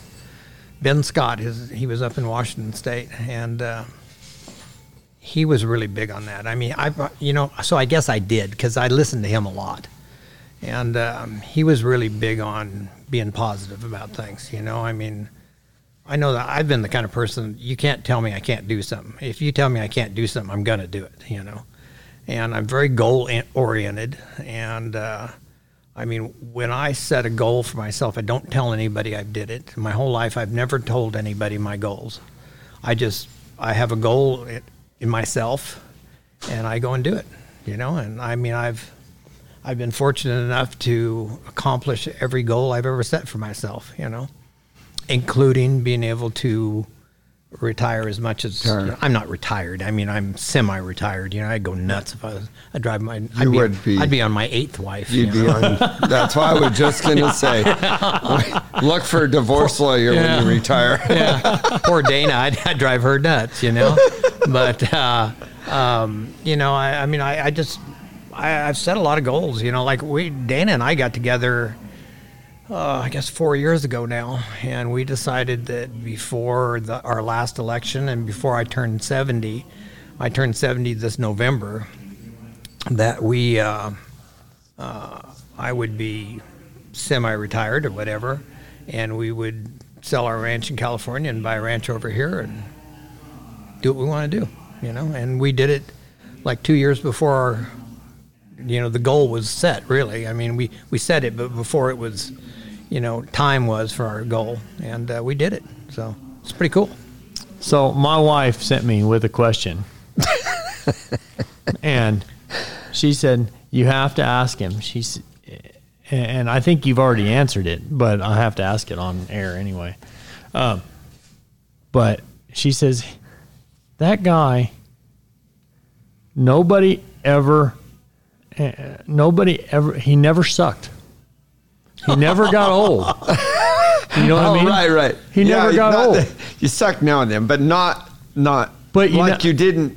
Uh, You know what I'm saying? Like as you see trainers age, Oh yeah, you I know, you're saying. see them fade, and I mean, like, and you went out on top, and she wants to know if that was if it was kind of organic and everything, and like you just didn't have good enough horses, so you didn't come anymore, or if you had planned. that plan. That's, that's what I'm very saying. I feel like you had it.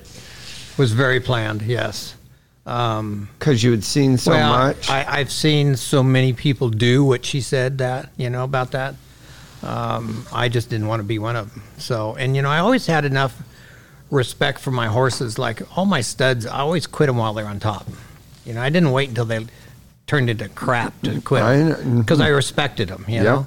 And so I thought I thought about it myself, and I thought, well, why shouldn't I do that with myself? You know, and I mean, this is a young man's sport. We all know it. You know, and I, you have to accept it. I mean, none of us are going to be young forever. You know, and uh, you know, my back, you know, your back will start bothering you after a while doing this. You know, and I thought, you know, I could. I could go down the fence and I could see that cut, turn coming, and it was like, oh God, this is gonna hurt, you know. Well, you can't perform like that. And I, I thought to myself, you know what? I'm going to quit doing this before I suck. You know, and, and I did. I did plan that. Yeah. So, and I mean, I still, I still love to ride, and I still love to do what I love doing. You know, but I think if I would have kept doing it, I probably wouldn't have liked doing it. Right. You we know, wound up hating it. yeah, because like you know, when I was in California, I had 54 head of horses in training, and I had 130 head of horses altogether. And it got to the point I hated doing what I was doing because I would never get done. I would start tomorrow on what I missed today, you know, and it was depressing. And once I got that out of there, like, I mean, hey, if I want to go do something, I just get up early in the morning, go get my work done. I'm done. I go do it. It's fun. You know, it's nice. so, And you're re- probably your margins. You're probably making as much now as you were then. oh, absolutely. The Absolutely. overhead's way down. Yeah, I have no overhead. I had 13 employees at one time. Oh my goodness. That'll give you a headache, won't it? Oh, oh just Yeah, I had 13 employees, you know, and it was like, oh my God. I have one employee right now. I have a Pablo, he's a little guy and he's about four foot 10. And he just, I never tell him anything. He just works. you does know? it. We have five acres. He's raked the whole five acres in straight lines. Wow. And everybody looks and goes, that's Bob. It's really not Bob. It's him. but I like it. I appreciate it. yeah. So, but, uh, I want to go Well, back. would you be? I mean, can you share any of that plan with us on how you plan that out? Well, um, you know, it really started pretty early because I mean, I started with nothing. I mean, I had nothing, nothing, and uh, I didn't want to. I didn't want to end up with nothing, so I. Uh, I thought you know endorsements were a really good way of doing things too. And endorsements, I didn't know anything about them at the time, and there was very few of them around. And professional choice came to me, and that was my very first endorsement. And I've had it for um, 33 years. I've had professional choice 33 years. And I'm I'm very proud of that.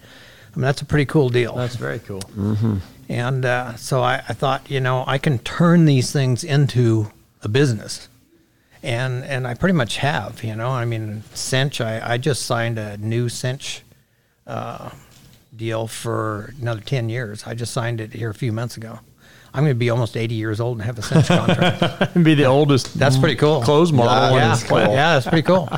So, uh, but you know, a lot of that stuff is it's made made me make money, you know, too. And I mean, and I've looked at my endorsements like it's a two way street, very much so. I mean, like I, I was uh, who was I talking to? I was talking to one of my endorse endorsements yesterday or something, you know, and, and I just, you know, hey, is there anything I can do for you? Is there, you know, there's too many of the trainers, young trainers, I think, just sit there and they go, they've got their hand out, you know, I want more. I, and I see it constantly, not once in a while. I see it constantly. And, uh, you know, I've never done it that way. I mean, I've always, I've always really worked at my endorsements like they're a, a business, you know, and, and I mean, I have great endorsements and they've made my business uh, make money more. Not not so much that you know. I mean, some of them pay me, some of them don't. Um, but you know, like if you look at 33 years of not buying splint boots, you mm-hmm. know, not buying any of the stuff that they have promoted or they've, you know, mm-hmm. given me and stuff. I mean, I've saved a lot of money, right. you know, and uh, yes. You know, I have this, I have great endorsements. I mean, they're they're unbelievable endorsements but I, I work at them too, you know, and that has helped me. Uh, you know, the maybe the money I do make, I don't have to spend it on some of that stuff, you know, along the way, you know. Mm-hmm. What are things that young trainers can do that do have some endorsements that are listening to this, going, "Well, what do, what do I do? I mean, how much? I mean." Just put yourself out there so you can say, "Hey, what can I do for you?" All right.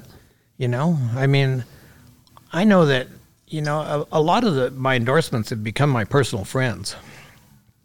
And uh, I will call them just to call them. Mm-hmm. Tell them, hi. what are you doing? You know, whenever drinking Michael's, things like that. I mean, I just call them just see what they're up to. You know, because I know that so many people just call them when they want something. Sure. You know, with their hand out. And I don't think that's right. It's not you know, uh, they're not giving you stuff just because they think you're wonderful. Right. They, you know, I mean, you have to you be take care of your end of the deal too. You know. You need to be trying to sell.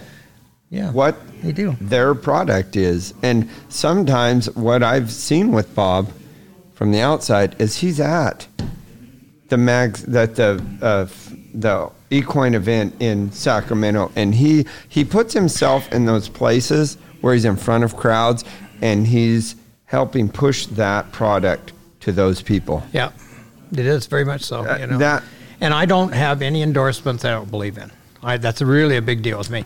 And I had one when I first started, and I'm going to tell you, I learned my lesson right there. Mm. And I'm gonna, I had a wonderful contract with Ariat, and it's before Ariat did boot cowboy boots. They did an English boot, kind of. It was kind of yeah, a crossover. I remember you know? that. Yeah. yeah. And um, they asked me to do a deal. And I said, well, that's really not what I wear, you know. It's not what I do. Well, you know, we wanted you to do anything. So I did it for a year, and I just didn't feel good about it. And they're a wonderful company, and they make a wonderful boot now. Uh, but at the time, it, it just wasn't. And I didn't feel good about it. I just felt like I was, you know, like I was walking around in something I didn't want to be in, you know. Mm-hmm. And, uh, and I, you know, he has Rios too, you know. And uh-huh. I mean, I'm like, all in on the Rios. Yeah, yeah, and when Rios came to me, you know, I wore Rios before I had Ariat, right. and they go, "Well, you know, we want you to endorse this." I went, "Okay." that won't be tough. yeah, that won't be tough. And they've been they've been like family to me. They had just been wonderful, you know. But I mean, like I, you know, I I I, I put out a one foot forward for everybody there too. You know, it's sure I mean, I don't, uh, you know, I went to the guy that owned uh, American Hats that died here a year or so ago, Keith, Keith Maddox. Um, he's they were one of my endorsements, and and we went to Hawaii together. And you know, I learned something from him. And he probably, you know, he died here a year ago or so, but uh, he probably doesn't even realize I ever learned it from him. But he got off the airplane in Maui with his cowboy hat on and we're all running around in board shorts and stuff. And somebody said something about wearing a cowboy hat, and he says, "Hey, this cowboy hat makes my living." He says, "I'm proud of it."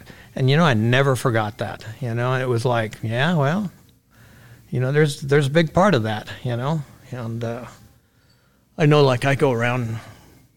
Well, I shouldn't. I go around some of the Rainans, you know, and everybody's got baseball caps on, you know, and I, I wear a cowboy hat all the time, you know. But uh, and I like baseball caps, but still, you know, there's a time and a place for everything. Yeah. But um, no, I've uh, I've been really fortunate. I have fabulous endorsements, but I'm really aware of taking care of them too. You know, so No, I think that's a That's good lesson. do. Good lesson for everybody out there. Because, like, say, young guy, and you're looking for style, you know, like, man, how I get this stuff on my shirt? And you're just like, would you just walk around here and stick your hand out? No. You no. develop relationships and foster Well, and those you gotta- relationships, you and gotta- you provide a Yeah. platform. You got to sell saddles, man. Yeah. You got to sell them. You hmm. got to sell boots. You got to you got to do your best to sell whatever the product is. And if you don't like the product, it, it's hard to sell shouldn't it. do it. Yeah, Yeah, you, shouldn't do it. you don't lie. Yeah, If you Yeah, don't like it, do don't do it. No. it's not Well, worth it. That's it. That's why I've never signed on with the saddle company because I like a lot of different saddles, you know? And Well, you should it's stay like- that way then. Yeah. Unless you can find a, a saddle company to make something that for you that you want. you know? So That's I mean. I, I've been, you know, I, I mean, I've been so fortunate with my endorsements. It's just scary, you know. I mean, you know, Cinch, I've been with them since the beginning, you know. Mm-hmm. Um, it's been a long time. I don't remember what what year it was, but it's been a long time. Yeah. You know, and uh, Rios, I've been with them for a long time. American Hats, you know, everything. I just uh, Farnam. Farnam's unbelievable to me. They they're just wonderful. I mean, I just can't say enough about Farnam. You know, they take care of me like it's unbelievable. Mm-hmm. And you know, I have a I have what they call LMF feeds, and it's a yep. it's a feed that is a West Coast feed, pretty much. And uh, I mean, man, they just they take care of me, you know. And I helped them design the feed I feed, you know. So so I was part of it. Right. But uh, no, I it's great. It's wonderful, you know. Yeah.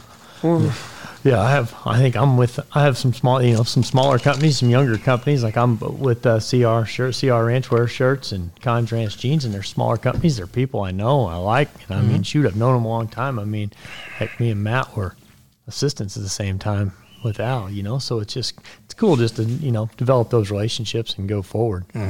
And uh, yeah, no, looking forward to what all that holds. Yeah. So an integral part of my team is Joe Carter and Jesse Arnold from Oklahoma Equine. Oh, they are a, they are my team.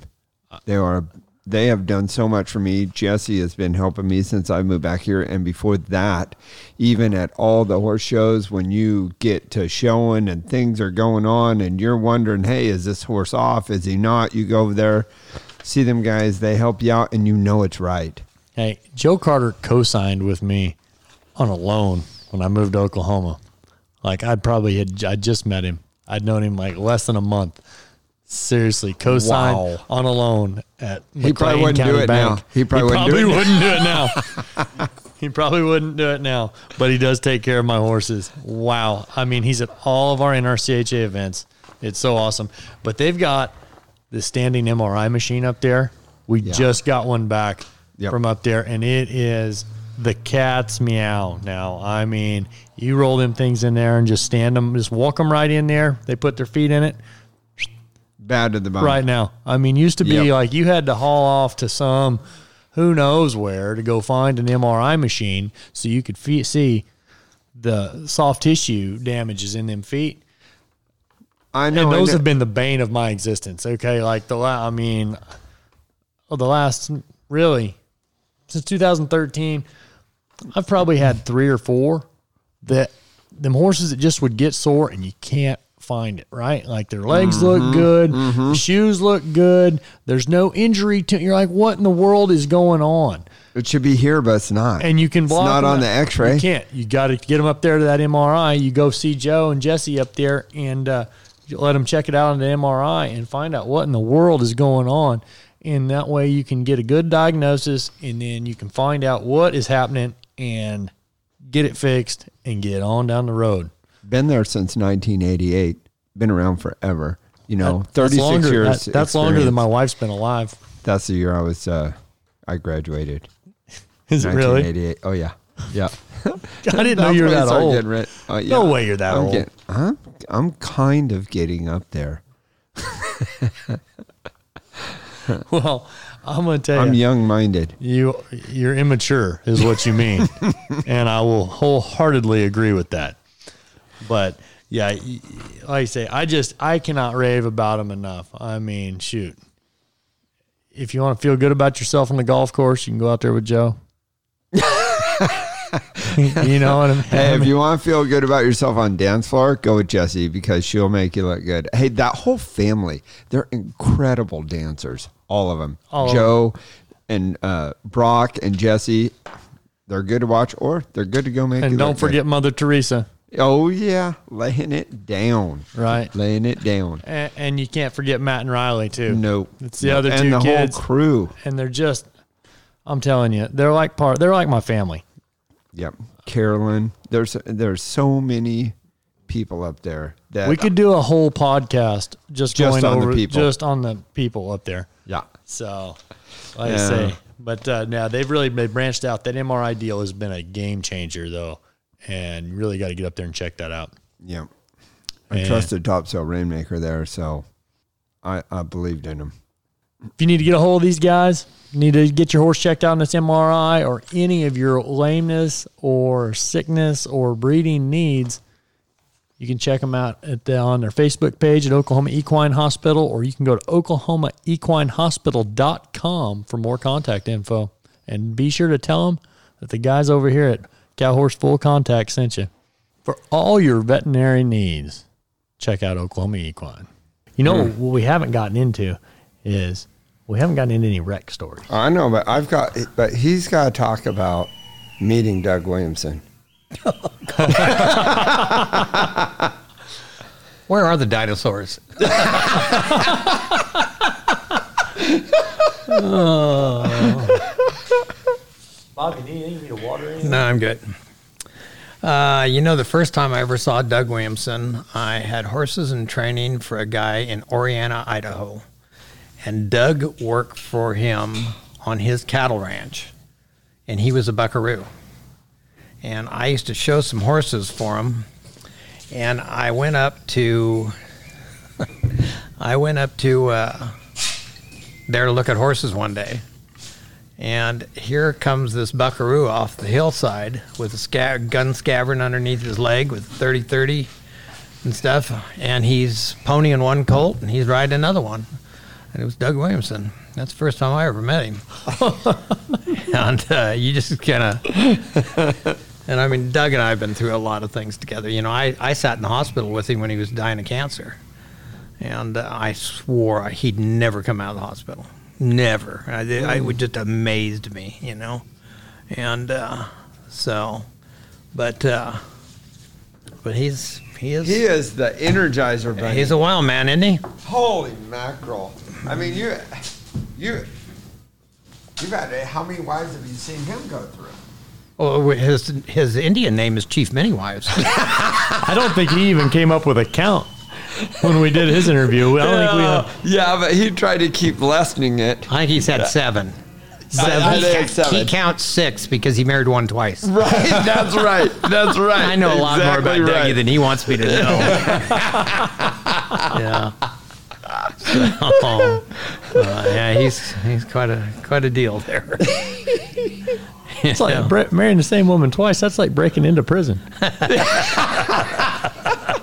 I never thought about it that way, but that's probably pretty right. You know, probably pretty right. So Uh, what about some of the time? did- You spent a lot of time with Benny. Oh God, yes. Yeah. And what about when you met him? Because he was leaving when you went But we knew each other really well before that. before. Yeah, oh, before that. okay. Yeah, the Portuguese and the Mexican. yeah. No. But uh, yeah, we, we knew each other really well. You know, I spent lots and lots of time. He was like a brother to me. So Is how much is he older than you by? yeah, uh, he was. Uh, oh no, not that much. Oh, Uh, really? Three. Three, or, three or four years older than I am. Mm-hmm. Mm. Yeah. So, Six. I thought he was about seventy when he passed. I think he was 68, 68. I think. I think he was 68, Mm. you know. Yeah. So, but, uh, oh, Ben was great. Ben was, you know, I mean, he was a horse trader's horse trader. Horse traders, horse trader. Yeah. I always, I always thought to myself, you know, if you're going to trade horses with Benny, it's always a great deal, but it's only a great deal to Benny. no, it's a, he come away from there going, huh, Huh. what happened? oh, but he was good at it, you know. Who, who was one, some of your biggest influences, young Bobby, after you after you left Amarillo? Oh, you know, I, I'm going to tell you, it's funny, but you know, do you know who Greg Whalen is? Yes. Okay. His wife probably taught me more about business than anything. And it was after I left, you know, and uh, I mean, she was she was really a good business person, and she taught me a lot about everything from buying and selling horses and how to do the paperwork on them and things, um, you know, and making sure you don't get yourself in trouble, you know, because a lot of these people are, you know, doing things they shouldn't do. And uh, but she was she taught me a lot about business and stuff, and uh, you know, and I always thought Greg was really a class act, you know. And I, I mean, I showed a lot of halter horses, so I, you know, I knew Greg really well, and and uh, my Greg and my dad, uh, I think they rodeoed together. My uncle rodeoed Greg, I think, because Greg was older than my dad, but. Uh, uh, they were they were a big influence on me and stuff, and you know I was just I've always felt like you know I can learn something from anybody. I've learned things from everybody. I I'm a, I'm a big watcher, you know. I mean, I sit there and watch everything that happens. There's very little that goes on that I don't see. I may not say anything about it. You know, when I first started going to the snaffle bit, I used to sit up in the stands and watch cattle. I just watch cattle all day long. I'd sit there by myself and watch cattle all day long. You know, because I always took one horse. I took one horse for years, and uh, so I'd I'd sit up in the stands and watch cattle all day long. You know, and just just read cattle, see if I was right. You know. What were some of the people that you saw that had so much talent and Crash, say Harry Rose and them? What did you see? Uh, just explain what you see, how they were so great and how they wound up with not being self-sufficient at the end, and and Crown Alcohol. alcohol was the biggest thing. That was the biggest crash I saw. You know, not being able to handle alcohol. I mean, it was that was the biggest thing I ever saw. You know, and I mean, I'm no prude. I love to have a cocktail. Right. You know, especially at Michael's. Yeah, I know. I've been there. I've been there with you. but uh, but you know, there's a time and a place for everything. You know, and uh, but I, I think I've seen I've seen that probably ruin more horse trainers than anything is alcohol. You know. Were they also uh, just not didn't care about money and being um, self sufficient? Did they care so much about the riding and the horses? I don't think they ever looked at the rest of it. You know, I mean, Ju- you get, you know, riding horses is only one part of this. Yes. And, and I'm not going to tell you it's 50% of it. Right. No, it's the easy part. You know, yeah, it is the easy part. And I, and like I said, I don't think it's 50% of it. You know, uh, and it might be 50, but it's, it's 40 probably at least. But the business end of it is so much more important, you know. I mean, how you handle your customers and how you handle your business and, you know, I was talking to a gal the other day, and she said her customer, her her, her horse trainer hasn't billed her in three months for a horse, and I'm thinking, no, it's like, well, wait until she gets that bill. Whoa, you know. Um, but uh, you know, you treat a business like a business, you know. Do you feel like some of those super talented ones, the John Hoyts and the Harry Roses and even the John Slacks, just felt like they didn't have to worry about that part because they were going to focus on winning and that would always take care of them?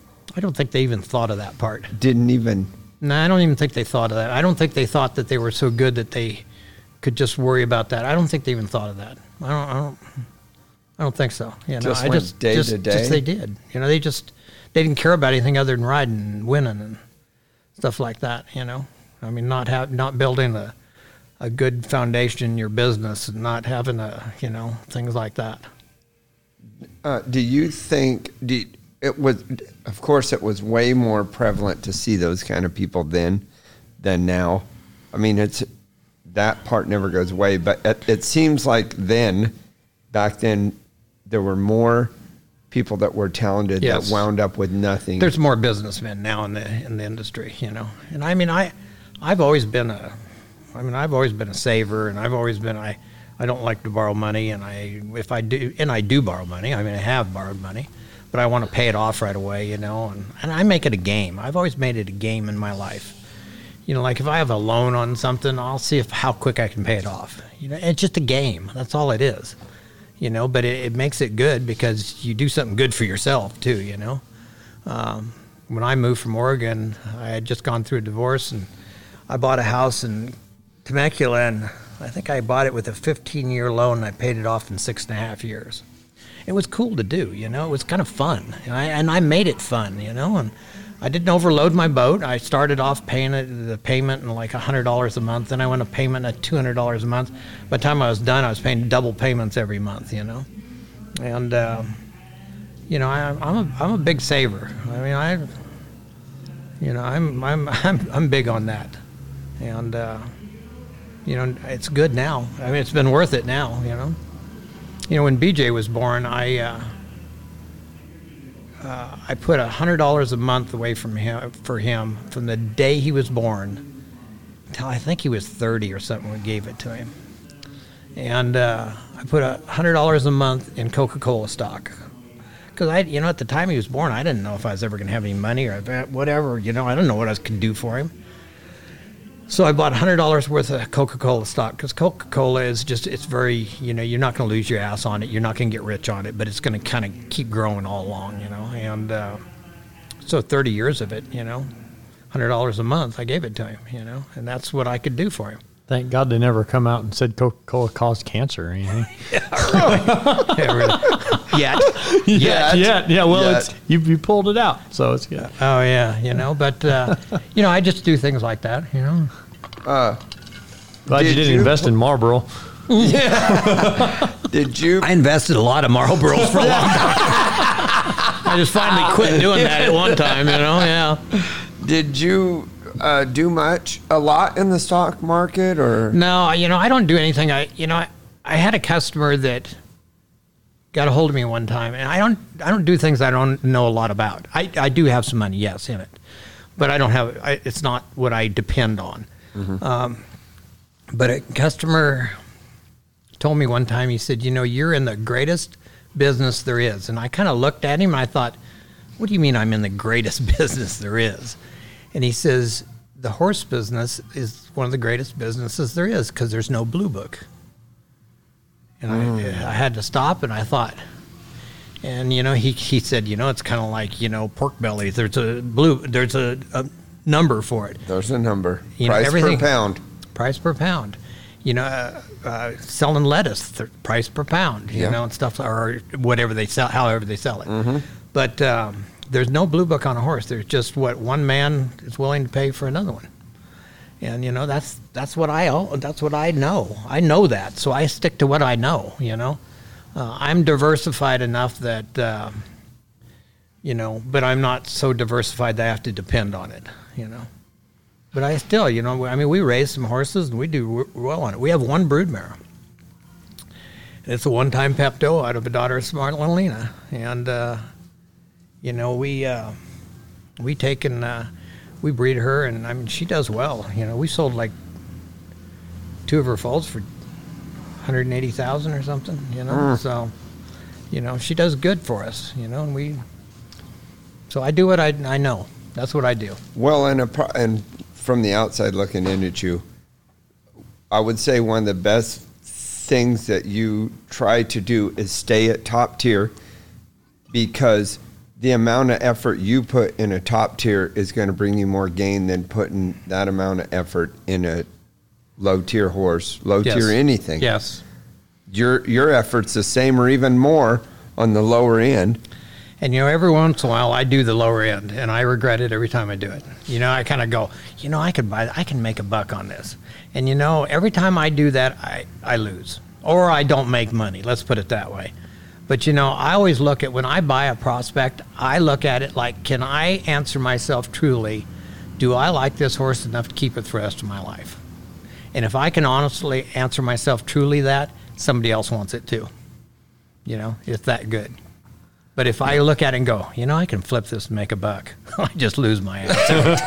right. I, I do it every time, you know. You know, I think we sold two this year for like a two thousand dollar loss Yeah. a piece. I think, but you know what? They're gone. they're gone.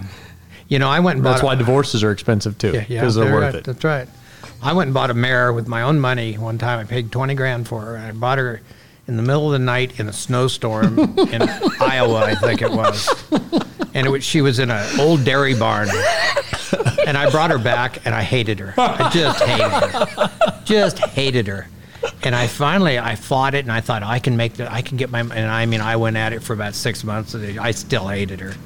And uh, so I called up the 4-H leader down at the high school.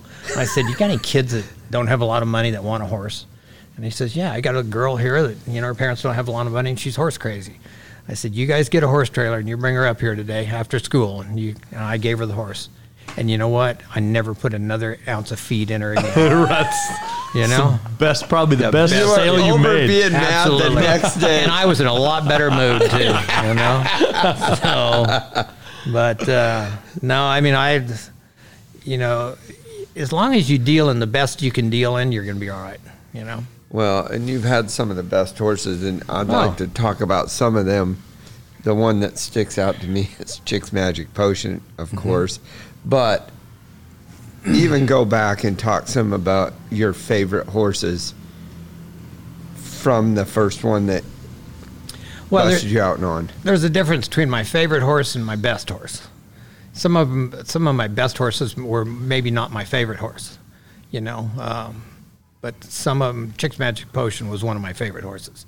He was a, just a he was a friend, you know, uh, kind of like the one you had, you know, kind of like Slider.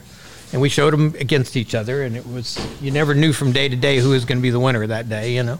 But um, no, I, I had I was very fortunate to have some great great horses, you know. I mean, yeah, Brother White, we still have him. He's sitting up there with his little donkey in his pasture. and uh, Brother White was just, uh, you know, I, I bought Brother White from Hansma's down there in Texas, and they had started him, and he was, um, he'd get stuck in the ground and lose a cow all the time. And I mean, they, I mean, he was a two-year-old. I mean, he was barely started, but they said he'd go around across the arena and sit on his ass so hard he couldn't get back. And I'm thinking, you know, like I wanted, I wanted, I wanted, you know. So I bought him and I sold him to uh, a lady up there in Oregon, and and I took him to the pre-futurity and lost a cow because he got stuck in the ground. I took him to the futurity, lost a cow because I got stuck in the ground. And I love this horse. He was the- my best horse, you know. In fact, the year I won it on Smart Zanalina, I took Brother White too, and uh, I thought Brother White was my best horse, you know, and. Uh, so I brought him out as a four-year-old, and I- just every time I showed him, I'd have bad luck on him. Something would happen. The gal finally, she goes, "Get rid of him." He says, "I can't. She's a bad luck horse. You Can't horse." take it no more. Yeah, and I had another stud there that she liked that I owned, and I said, "Well, I'll tell you what, I like him. I still like him, so I'll just trade you." You know. So I traded her for that other one, and I cut him right away. And everybody goes, "Why'd you cut him?" Because he's out of a great, great mare. You know. I mean, his mother produced almost a million dollars worth of winners. You know. And um, why are you going to cut him? I said, because I want to own a great gelding. That's what I want. I want a great gelding. And he won $150,000 from the time he was five after that and three world championships, you know. He was a badass. Now. He was. But, uh, but no, I, well, we've, I've owned some pretty cool ones, you know. I mean, but, um, I don't know, you know, it was, you know, we had the, today's my lucky day, you know, and he was a, he was a, he was he was an example of a great horse that maybe wasn't your favorite. uh, he was a lot of work. I mean, he'd make you. I mean, Todd and I just pulled our hair out on him, and he'd walk through that show pen, that gate, and that show pen, and just go, "Here I am, come beat me." Come beat me. and. I mean, like he won a lot, you know. But I mean, outside the gate, if you were out here in the warm up pen, Drive you crazy. Oh my God! You just gotta go. I'm gonna start showing fish. I'm not gonna quit doing this. you know, I mean, this just ain't any fun anymore. You know. And you'd walk through that gate. It was like that light hit, and it was like da da. You Isn't know. that the greatest feeling, though? I mean, and that's a show horse. uh, that's a show that's horse. the greatest feeling in the world. Yeah, I it mean, is. when they go in there, Well, I'm going to tell you what's a scary thing is when you walk through that gate, they go, "Here's Bob Avila, on today's my lucky day. you kind of go, oh God, I hope it is. and Todd, when he showed him at the Reining Futurity, we laughed about that. It's like we pulled our hair out with him, you know. But he walk in that gate and just, and everybody's going, oh my God, what, you know, and we're like, we're going, who are you talking about? You know? But uh, no, it's uh, I've had I've had so many great ones in my life. I've been so fortunate about that. You know, it's just you know it's it's unbelievable. You know, uh, I mean, Lena's Wright On. I won the Reining Futurity on. He was a freak of nature. He really was. I mean, nobody knows it except probably Todd and John and myself because they were around. But like, I got on him one Monday morning. I thought, you know, I'm going to work on him turning around. He's a two year old and by Friday he was like a plus one and a half. I mean, you just kind of went, wow, you know. I mean, he just if you thought it, he did it. He was really hard to show. He wasn't dirty. He was so quick minded. I mean, he, he would just you'd sit there and go, okay, I'm going to turn to the right. He was like, woof. Oh, that was four, wasn't it? You know? I mean, it was like, man, it's just like unbelievable, you know, and uh, it, it's just, you know, pretty pretty wild, you know. Yeah. Light, light and fine. Yep. Light and fine was just. A, I mean, he was a, he was bionic.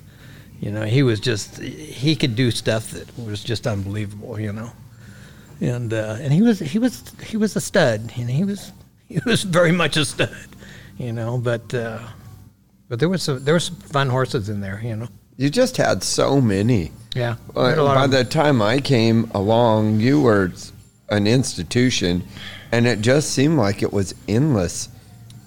The amount of horses you were able to come to the show with and be fighting for first place with, Yeah. not just, not just be there, you know, Yeah, it and was- just it's pretty cool. it was cool. neat. Yeah. It- um, like you, those, um, like he said, he set goals for himself. He didn't tell nobody. One of mine was to beat Bob Avila because luck. he was there. I mean, he was there, and I'm plow- You got it plowing around on. Finally, it took a while, but but you know, the good I- old slider, huh? uh, good old slider. I mean, and it wasn't even like I'm just going to beat him. It's like, okay, so where's where do you where where's the stars? And then you just kind of shoot there because I had missed plane plane, and I'm Yeah. kind of in there fighting around, Yeah. but. Then he comes with that chick's magic potion, and man, that thing everywhere you go, yeah, he was. he's unreal. I used, to, I used to dig him holes I never thought he could get out of, but he'd get out of them, you know. Unbelievable. Like, yeah, yeah. was- and when that, like the when that night happened, the first night, it's like I- it just it opened a whole new world. It said, uh, I, it's like how could I be up there where Bob Avila is? That, that's just not possible. it almost you set that goal and then you reach it and it scares you a little bit. Oh, wait a minute, I'm not supposed to be here. I've done that to myself a few times. Yeah, yeah, it was. Yeah, it's a, it's a great event. It's a great event. It's a great life. You know, you got you just want to make sure you take time to enjoy it. yeah, you sure don't want to waste it No, you don't. Because it doesn't. It won't be there forever. No, you don't. Um, and that's the nice thing about us now. We get to we get to go enjoy things. You know. Yes.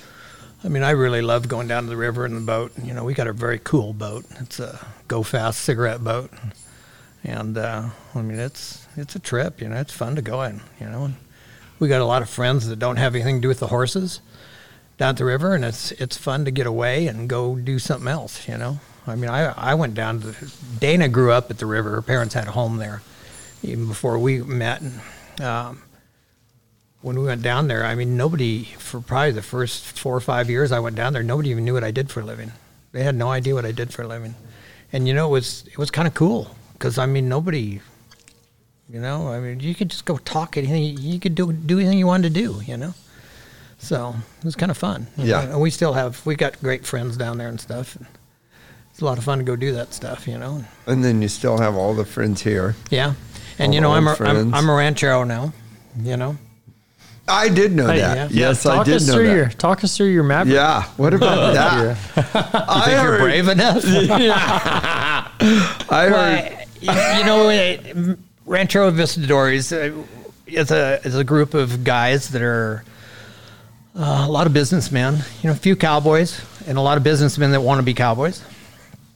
and a lot of great ropers there, you know, and uh, I mean it's it's they own their own ranch and outside San Ynez. It's a beautiful ranch, and uh, I was asked to become a ranchero probably six or seven times before I actually did, and uh, when I did become a rancher, and they always said you got to have time in your life to do it. Well, I finally got to the point I had time in my life to do it, and so I um, I became a ranchero, or I went there, and you know, your first year, it's kind of like going to college. Your first year, you know, and and uh, and they haze you basically, and oh my God, it's it's something.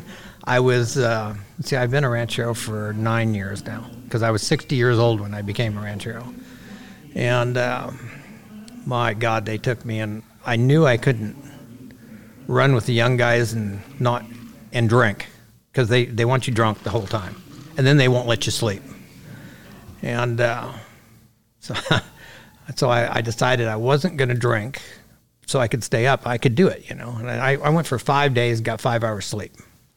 And uh, yeah, but I didn't. They they drink what they call chingas there, and chingas are vodka, orange juice, and cranberry.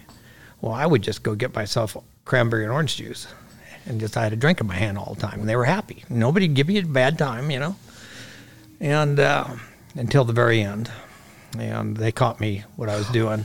Oh, yeah. And uh, so anyway, How'd that go?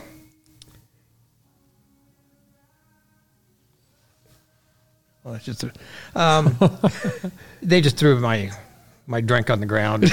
and you had go to get, get, go got get a you real, one. So I went and got a real one, and they tasted it and said, "Okay, drink that." And I threw it over my shoulder and went and got another one of those ones, you know.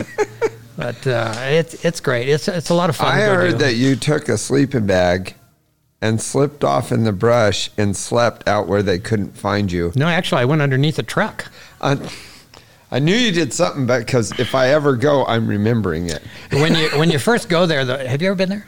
Yeah. Yeah. Once. The bottom camp. Yes. Okay, well, they have the Maverick bar. You're a Maverick when you're a freshman, basically.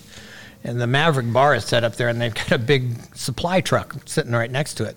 I just grabbed grabbed my sleeping bag and went underneath the truck, you know? and that's how I got about three of the five hours I got. You know, but, uh, uh, it's fun though, you know. But you know, it's you know, it's something that's part of my life. It's part of our the way we live, but it's something you can go have fun and do. You know, so it's cool. I enjoy it. But you know, you gotta. And you get to eat there. Oh man, Holy food's unbelievable. mackerel. Food's unbelievable. Yeah, but uh, you know, I just there's more in life than horse shows too. Mm-hmm. You know, I mean, Dang sure. And you better, you know, your family and everything else. You know, it just people get a little too serious about this sometimes. You know, and it's uh, there's a lot of other things to do. You know, You can't let it overwhelm you. And it's cool that someone that is, was as high up as you could see that that wasn't everything. And maybe that's part of how you were able to get out in the fashion you have without destroying yourself chasing what you no Well, one you can to- hold forever. You have to live with yourself first. You know, Yeah. you, got to kind of, you know, and I mean, I've always said I'd rather be a has been than a never has been. You know? yeah. So, but uh, oh, you know, I mean, it's just something that I guess you got to be able to walk away once in a while, you know. And I mean, I love I love horses. Don't get me wrong, I love snaffle bit. I love the reiners, you know, and I love to rope and stuff. But you know, it doesn't. It can consume you if you don't watch out. You know, I mean, you can just get to the point that you don't have a life at all, and uh, And destroy the one you have. Mm-hmm, Right. Exactly. You know, so but um and it's you know, it's you know, like Dana and I we enjoy doing she enjoys the river as much or more than I do, you know. And uh, we do lots of other things together, you know. Mm-hmm. So it makes it fun. When you were showing, how did you deal with the bad shows? I, I, I don't live in yesterday. I can shake I can shake a bad run off just like that. You'll never see me. I mean, I, I'll go shit or something like that, but I, I don't I don't live in yesterday. I shake it off and I never drag yesterday until into tomorrow. I see a lot of young guys. and maybe they've had some success, maybe they haven't. I think more so when they haven't and they're struggling and they just get so down that they're just not getting it or it's never going to happen for them. And it's like, listen, I mean, there was some good stuff in that run. I mean, maybe the score didn't shake out the way you wanted, but I mean, you did some good stuff right there. Like, Yeah. but and they come out and they're upset with themselves. You can just tell. I mean, their their body, their whole everything around them. I mean, almost to a point where you don't even want to be around them. Oh, very much so. And it's like, what do you what do you say to people like that? I mean, what do you what do you tell them? I mean, how do you? I mean, what are they going to do? What are they? How do they get through that? I just go home and work harder. You know, there's not a lot of science to my deal. You know, I just I go home and work harder. I don't live. I don't drag yesterday into tomorrow. That's the worst thing you can do, because then you're just going to be miserable all the time. You know, and you're not going to accomplish what you want to accomplish anyway. Uh, but I just go home and try and fix what I what I had that wasn't good, and I go on and try it again. You know, so. But uh, How?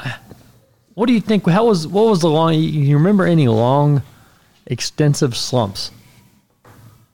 Yeah, I do. I, you know, after I won my first World's Greatest Horseman, I went through about two years that I mean, I was really, um, you know, I'd miss, I'd run through the barrier. I'd do the roping really got me the most of anything. You know, the other stuff I could kind of handle the most. I went through about two years that I didn't uh, didn't rope very good. And uh, I came back from Amarillo one year. One year it was an Amarillo, or two years it was an Amarillo. And I came back from there and I thought, okay, I'm going to do something about this. And I, uh, I called JD up, JD Yates, and I said, I want you to come down and give me a clinic. I want you to give me some lessons. And he was just shocked, you know. He goes, What do you mean? And I said, I want you to come down and help me. And I said, I'll pay you to do it. And he says, Well, when do you want me there? I said, and I said, As soon as you get here. And he was there in about three days. And we went out to our rope and pin there at Tucalata Creek, mm-hmm. that rope and pin up on top Yep. there. And I had about four head of head horses there. And he sat on a horse over in the heeling box, and I just kept nodding for cattle. And he'd step out and step at those cattle and make them zigzag, do things like that. And he got me to the point that he said, "You don't ever throw your loop until you know exactly what you're doing." You know, and a lot of times, you know, you get in, you know, you get down there and you go, you just throw it because Just pull the trigger. yeah, you pull the trigger, you know. And he got me so I was really uh, methodical about it. And uh, to this very day, when I would go to the world's greatest horseman, I'd rope 10 head of steers every day. Every single day, I'd rope 10 head of steers. And I didn't try to be fast. I didn't have to try to be wicked. I always had a help horse I did it on. I got my horse ready to go. And um, I would just go and um I would just be methodical about it, you know, and just think about it and not try and be fast, not try and be do anything else. I would just think about what I was doing and do that. And that's how I accomplished that. That was the biggest slump I think I've ever been through on something like that, you know. But so I went and did something about it. I went and got help, you know. I mean, I, I think a lot of people's ego gets too big. They won't ask for help, you know, and that's the worst thing you can do, you know. I mean, there, there's so much help out there today, you know. It's unbelievable, you know. Anytime anybody needs help, you can go ask for it and have, get help. Mm-hmm. Well, that's it. I think, like I say, I think that ego, when it comes to that mindfulness deal, I think that ego is your biggest enemy. Oh, yeah. And it's not even, it's not, you say that, and I think some people think, well, I'm not arrogant or I'm not, you know, but it's not about that. Ego, ego doesn't mean arrogant. that's, that's what I mean. And I think that, that those words get yeah, misconstrued sometimes. Sure, I agree. You know, because I mean, that ego is just that little voice. It's like, what's that guy think about what I'm doing right now? I mean, that, you know, or like you say, something that keeps you from reaching out to Mm-hmm. get the help that you know that you need, yeah, but you just can't make yourself do it. And that's, that's arrogance. yes. That's where the, it and it's, overlaps. it's going to hurt you. Oh, yeah, it's only one that's going to hurt is yourself. Yeah. You know, when I grew up, there wasn't that much help out there. You had to go hunt somebody to work for you know and stuff. But now, I mean, my God, you can you can turn the TV onto the channel and find it. you know clinics and you know you can you can find help. You know, articles and magazines. You can you know buy DVDs. You can buy you know Get online. Yeah, get online. You can you can find something anywhere. You can go and call somebody and ask for help. You know. Do you think there's such a thing as too much information available? Um, yeah, somewhat. I mean, I've never been, and I mean, like, I, I, I don't have anything against going to college at all. I think it's a great deal, but you're not going to learn how to be a horse trainer in college. I know that, you know, and I, and I mean, uh, I, I think you could ask Todd Crawford the same thing because he went to a equine college, but he probably learned more after he was out of college than he was while he was in college, you know. Now, I mean, if you're smart enough about learning the important things, you know, you learn the business end of it, you know. But uh, I think I'm kind of making reference to, you know, there's so much out there with the Rain Cowers Train online. There's so many videos. You guy goes and well, takes this and takes that and takes that, but there's not a way to blend it together. Well, I think you need to. Uh, I think you need to find a style and find somebody you like and believe in, and I think you need to use that, and not go to this guy that's going to tell you what you want to hear, and then this guy that's going to tell you what you want to hear, and it doesn't work. So you're going to go to that guy that tells you what you want to hear. That's what you're saying. Right. Uh, that doesn't work. You know, you just got to go find something that you, uh, you know, something that you like, and stick with it and go with it. Good info. And probably, um, too, Bobby, is figuring out how to blend it into your program, even if it is something you like. Sometimes something good Yes. doesn't, Fit you. Right. Yeah. which maybe we saw a lot when when the Reiners came to the cow horse and changed it so much. Yeah, I saw a lot of cow horse trainers go try to emulate some of the reining and destroy some of their cow horse. Not that it, not that that stuff was wrong. They just didn't they didn't blend it. Yeah. No, I agree. Hundred percent. Yeah, you get you gotta you gotta make it work for yourself. You know, and and for the event you're doing too, you know. I Yeah, mean, it's, that's uh, probably one of the biggest tricks with the cow horse is just because it works in one event and it helps your horse there. You got to make sure that it goes, it f- doesn't, that it flows through the other two events Yeah. and doesn't screw them up. Yeah. I say I found I think it's just as much out of the cutting also. Like I mean, Yes. the guy has to be real careful Yes, mm-hmm. with some of that cutting. I mean, because there's stuff that you can do on them straight cutters that you can't do on these. I can remember the cutters when they first started. You know, coming to the snaffle bit, those snaffle bitters go across the arena. They go, know? their heads would be vibrating from the that pair of clappers they had. You know? oh, uh, yeah, there- it's a whole lot different in the snaffle. You know, so yeah, I know I've had a few of them you jerk on like that, and they you get right around forever saying, "Oh, I'm sorry, Oh, I I'm don't so really sorry. mean I'm that. so I didn't sorry." really mean that." You totally didn't mean that. Yeah, really. It seemed like a good idea at the time. Yeah, exactly. What do you? What's one of the biggest things you see in the industry now that people a mistake that's being made by even young or old, either one?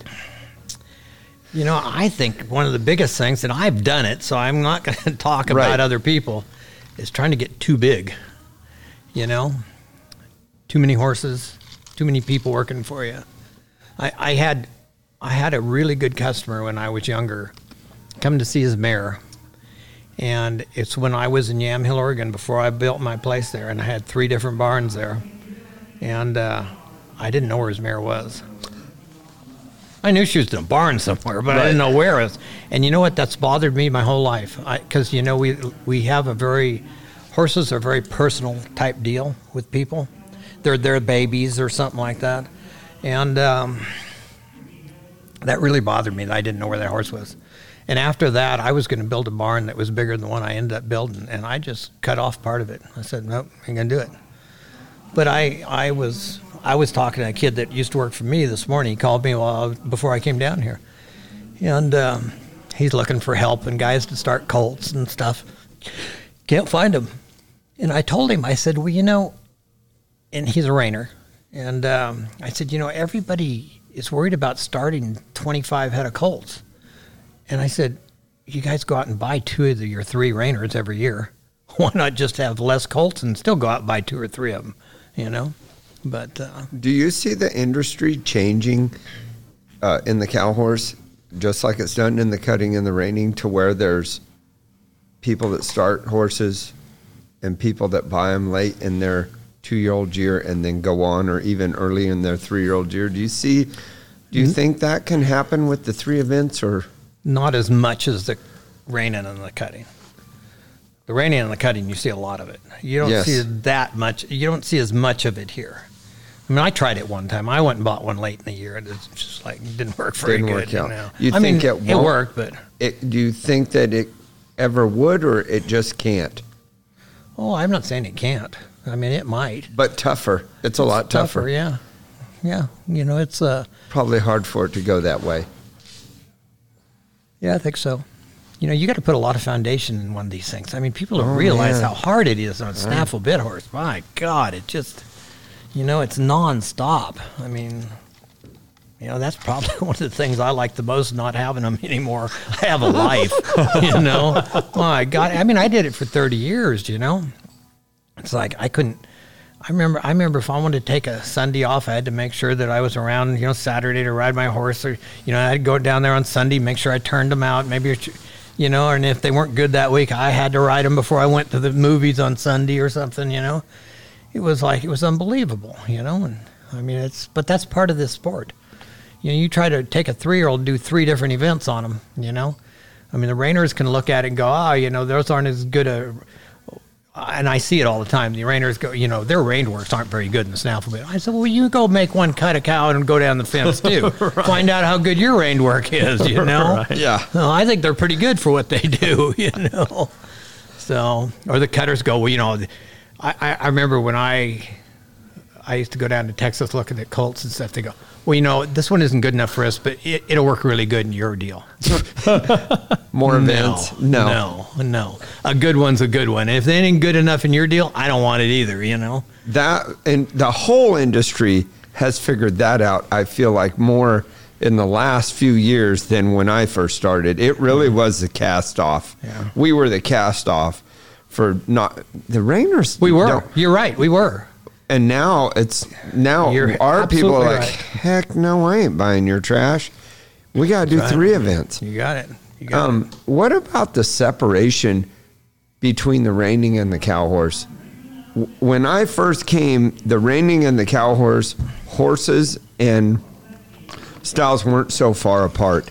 And it feels like they have just gotten so far apart, there's not, their crossover is just almost impossible, even.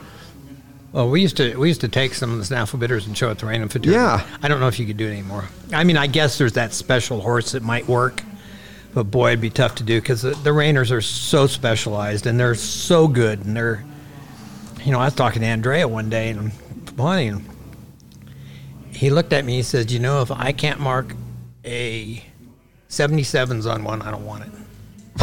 I'm thinking, man, it kind of hit me. I kind of went, "Wow!" But you know what? Uh, that's what he does, and he does it very well. You know. So I, I mean, it's, um, yeah, you know, I I think it's so specialized anymore, and. Uh, Well, and not even the breeding. We don't even see the breeding crossing much. We don't. There's some Gunnatrashyas here now, but used to be there was a lot of reining rain cow horse blood that switched. Yes, that flip flopped. Mm-hmm. And now There's not a Oh, lot. Do you see any, Chris? I I can't even think of a rain. Now the cutting and cow horse, we Oh, yeah. have that blood going back and forth, but we've really lost the rain. Well, you know, Dana and I, or it's Dana's mare, I guess. She lets me own part of her.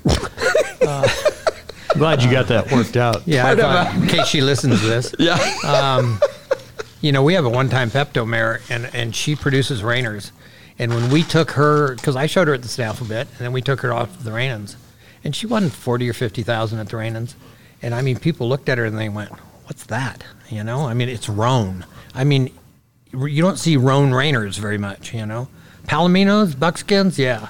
Roan, eh, not so much. And uh, people looked at her, but you know, everybody kind of went, "Wow, that's cool," you know. So we do, we can market th- those right. now, but we had to work at getting that done. getting it you know, done. Yeah. And you don't. And I guess I'm. I could see a little more cow horse blood in the reining, but I don't see much reining blood in the cow horse anymore. There's still Mr. Dual Peps and stuff up in there in the reining, you know, and they kind of recognize stuff, but man, you don't see No. near the reining The blood. gun and trashes, and that's about it. That's it. And he's crossed over to all three of them. You know. right, yeah. So- He's really broadened out. Yeah. But uh, That's probably not coming. That's probably not going to switch back. no, probably not. Uh, do you think because of the uh, early enrollment? They're tearing the building down around. I guess. Hey, what are you doing in the back room, lady? Um, I really don't. I really don't know why it is, but it's just gotten so specialized. You know, I mean, it really is. And I'm going to tell you, a lot of the Reiners, um, you know, I don't think you could work cow on them. And I'm not putting them down because they're very good at what they do. No, I I don't know. want anybody to think I am. I've had some and behind uh, that have had the reining training, and dear Lord, I'm telling you, it's tough to get it done. Yeah. both both two ways both mentally and how they take instruction and physically how they pack themselves it is a lot more separation than it used to be Yeah. between us we used to ride horses that reiners had Mm-hmm. and it was not such a gap and now it really yeah, it, feels it like really is. It really is. You know, I mean, it's. I've got a I've got a boxer that is an ex-reiner, and I mean, you have to it, the boxing is about as far as you can go yeah. Because at I least just you taught can this help one- it but you try to send them down the fence and Yeah, and this one just goes right and left. That's all it is, really. Mm-hmm. just you know. range right and left Yeah, but uh, and I've tried to get it to, you know, have a little pizzazz there and stuff, and it's just like, nah, thanks, pass. you know. so, Hmm. but uh, but it's all good because the reining world is wild and good, and the It's reining cow world is wild and good. Everything's cutters, everything's going bananas. The price of horses is unbelievable, out of sight you know, and God only knows how long it'll last, but it's good now. And I feel like the reining's gotten more fun to watch in the last couple five years. Even they've know, they sped those circles up and do some stuff that you're just Oh, it's just Wow. they're just freaks now. I mean, they're just and they're not freaks, but they do freaky stuff. You know, Yeah. it's like, man. I mean, I went over to Andrea's. I go over and ride with him once in a while and stuff. You know, and it's kind of fun going over there. And and uh, he's got a he's got a four year old, and he turns this thing around. And I mean, the faster it goes, the lower it gets. yes. And I mean, I, it almost takes a hock and rubs a hole in the ground with his hocks. And you just kind of go, wow, you know. I mean, I love that kind of stuff. Yes. I've, I've always been. I guess. I guess you know, when it's all said and done, I have to want to be known as a horseman, not a snaffle bitter, not a reiner, not a you know guy that did this or did that. I want to be known as a horseman, and you know, I enjoy seeing good horses. You know, I mean, like I'll watch the dressage horses. I'll, I'll watch this high end dressage horses. Man, they're good. You know, I would. I love all that kind of stuff. I love good quality horses. You know, I don't care what they do. You know, what event it is, as long as they do it good, I don't care. You know, that's a common denominator, though, with everybody, anybody that we've had on here. Everybody has an appreciation for every event. Mm-hmm. And that's a little bit first impressions on people, anyway. I mean, you're sitting around there talking to somebody, and they're like, oh, that, that event's stupid. Well, I don't know. That guy's probably, that guy might not be at the plumb top of his game. Yeah. Because, you know, the guys that, the guys that do stuff like this, they, you know, I, you just have an appreciation for all. well, a guy one time told me, uh, Speaking, Lord. speaking of speaking, of, Speaking not at the top, of the Well, he ain't tall enough to get to the challenged, top. height challenged. he's stoked though. I tell you, he's doing a great job. He got in these killing it. limited finals here. Mike got intermediate finals. Yeah. He did a great job. He's showing the heck out of that horse, James Milam. Yeah. Um, one guy, a guy told me one time when we are doing some events, and he's not from the not from the horse world.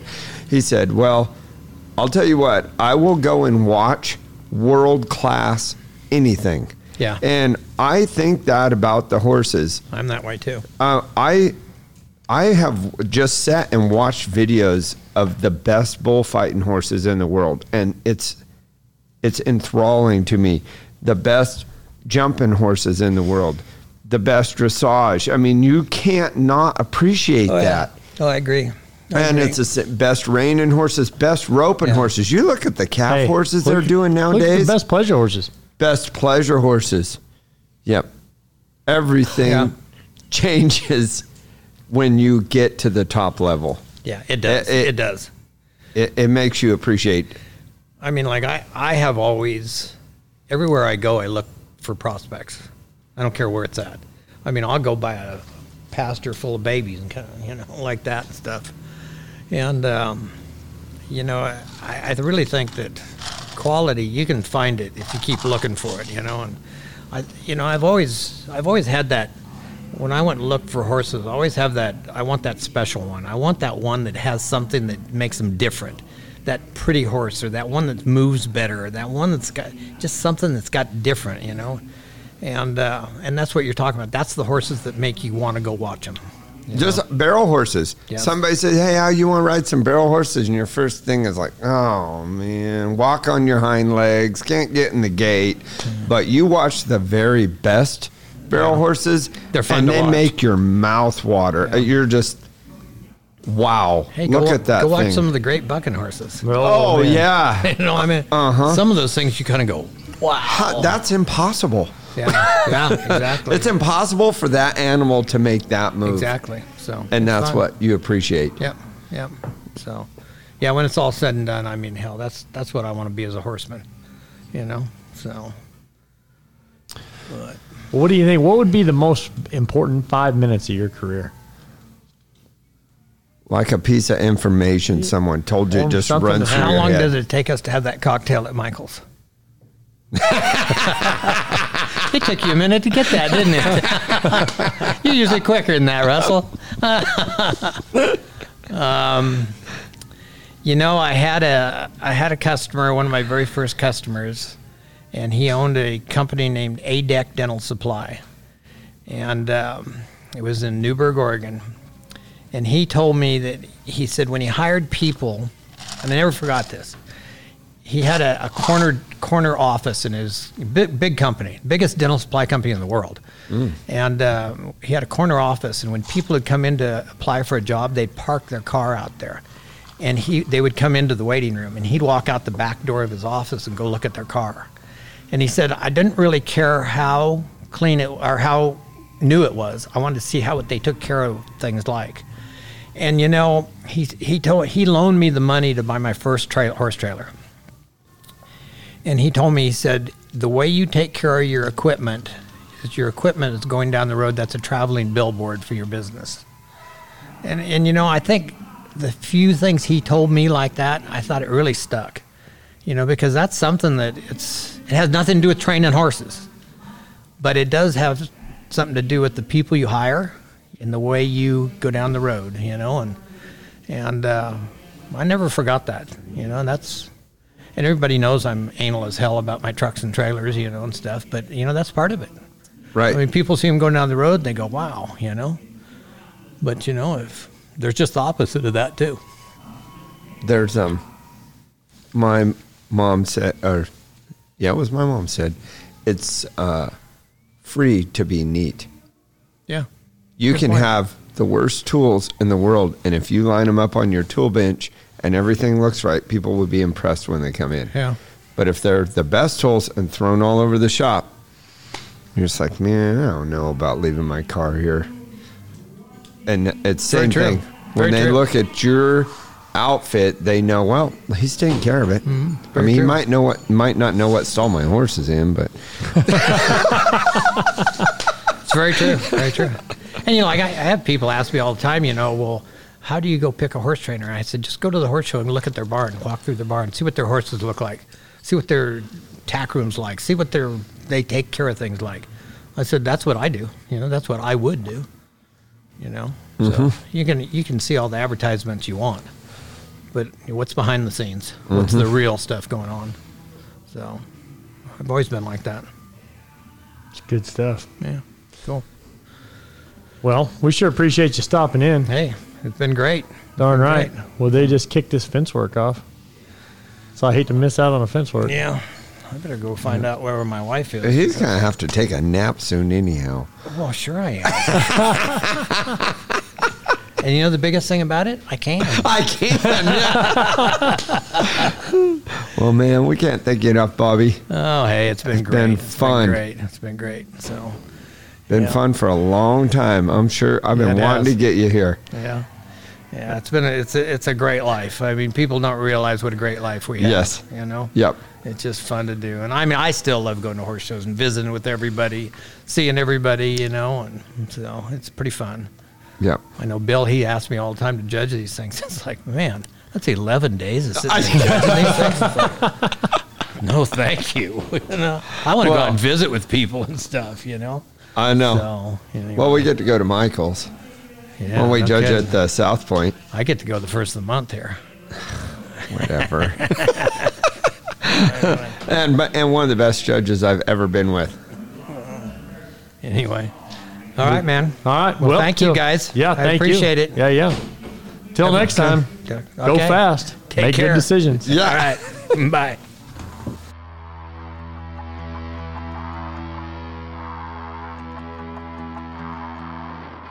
Thank you for listening to Cowhorse Full Contact.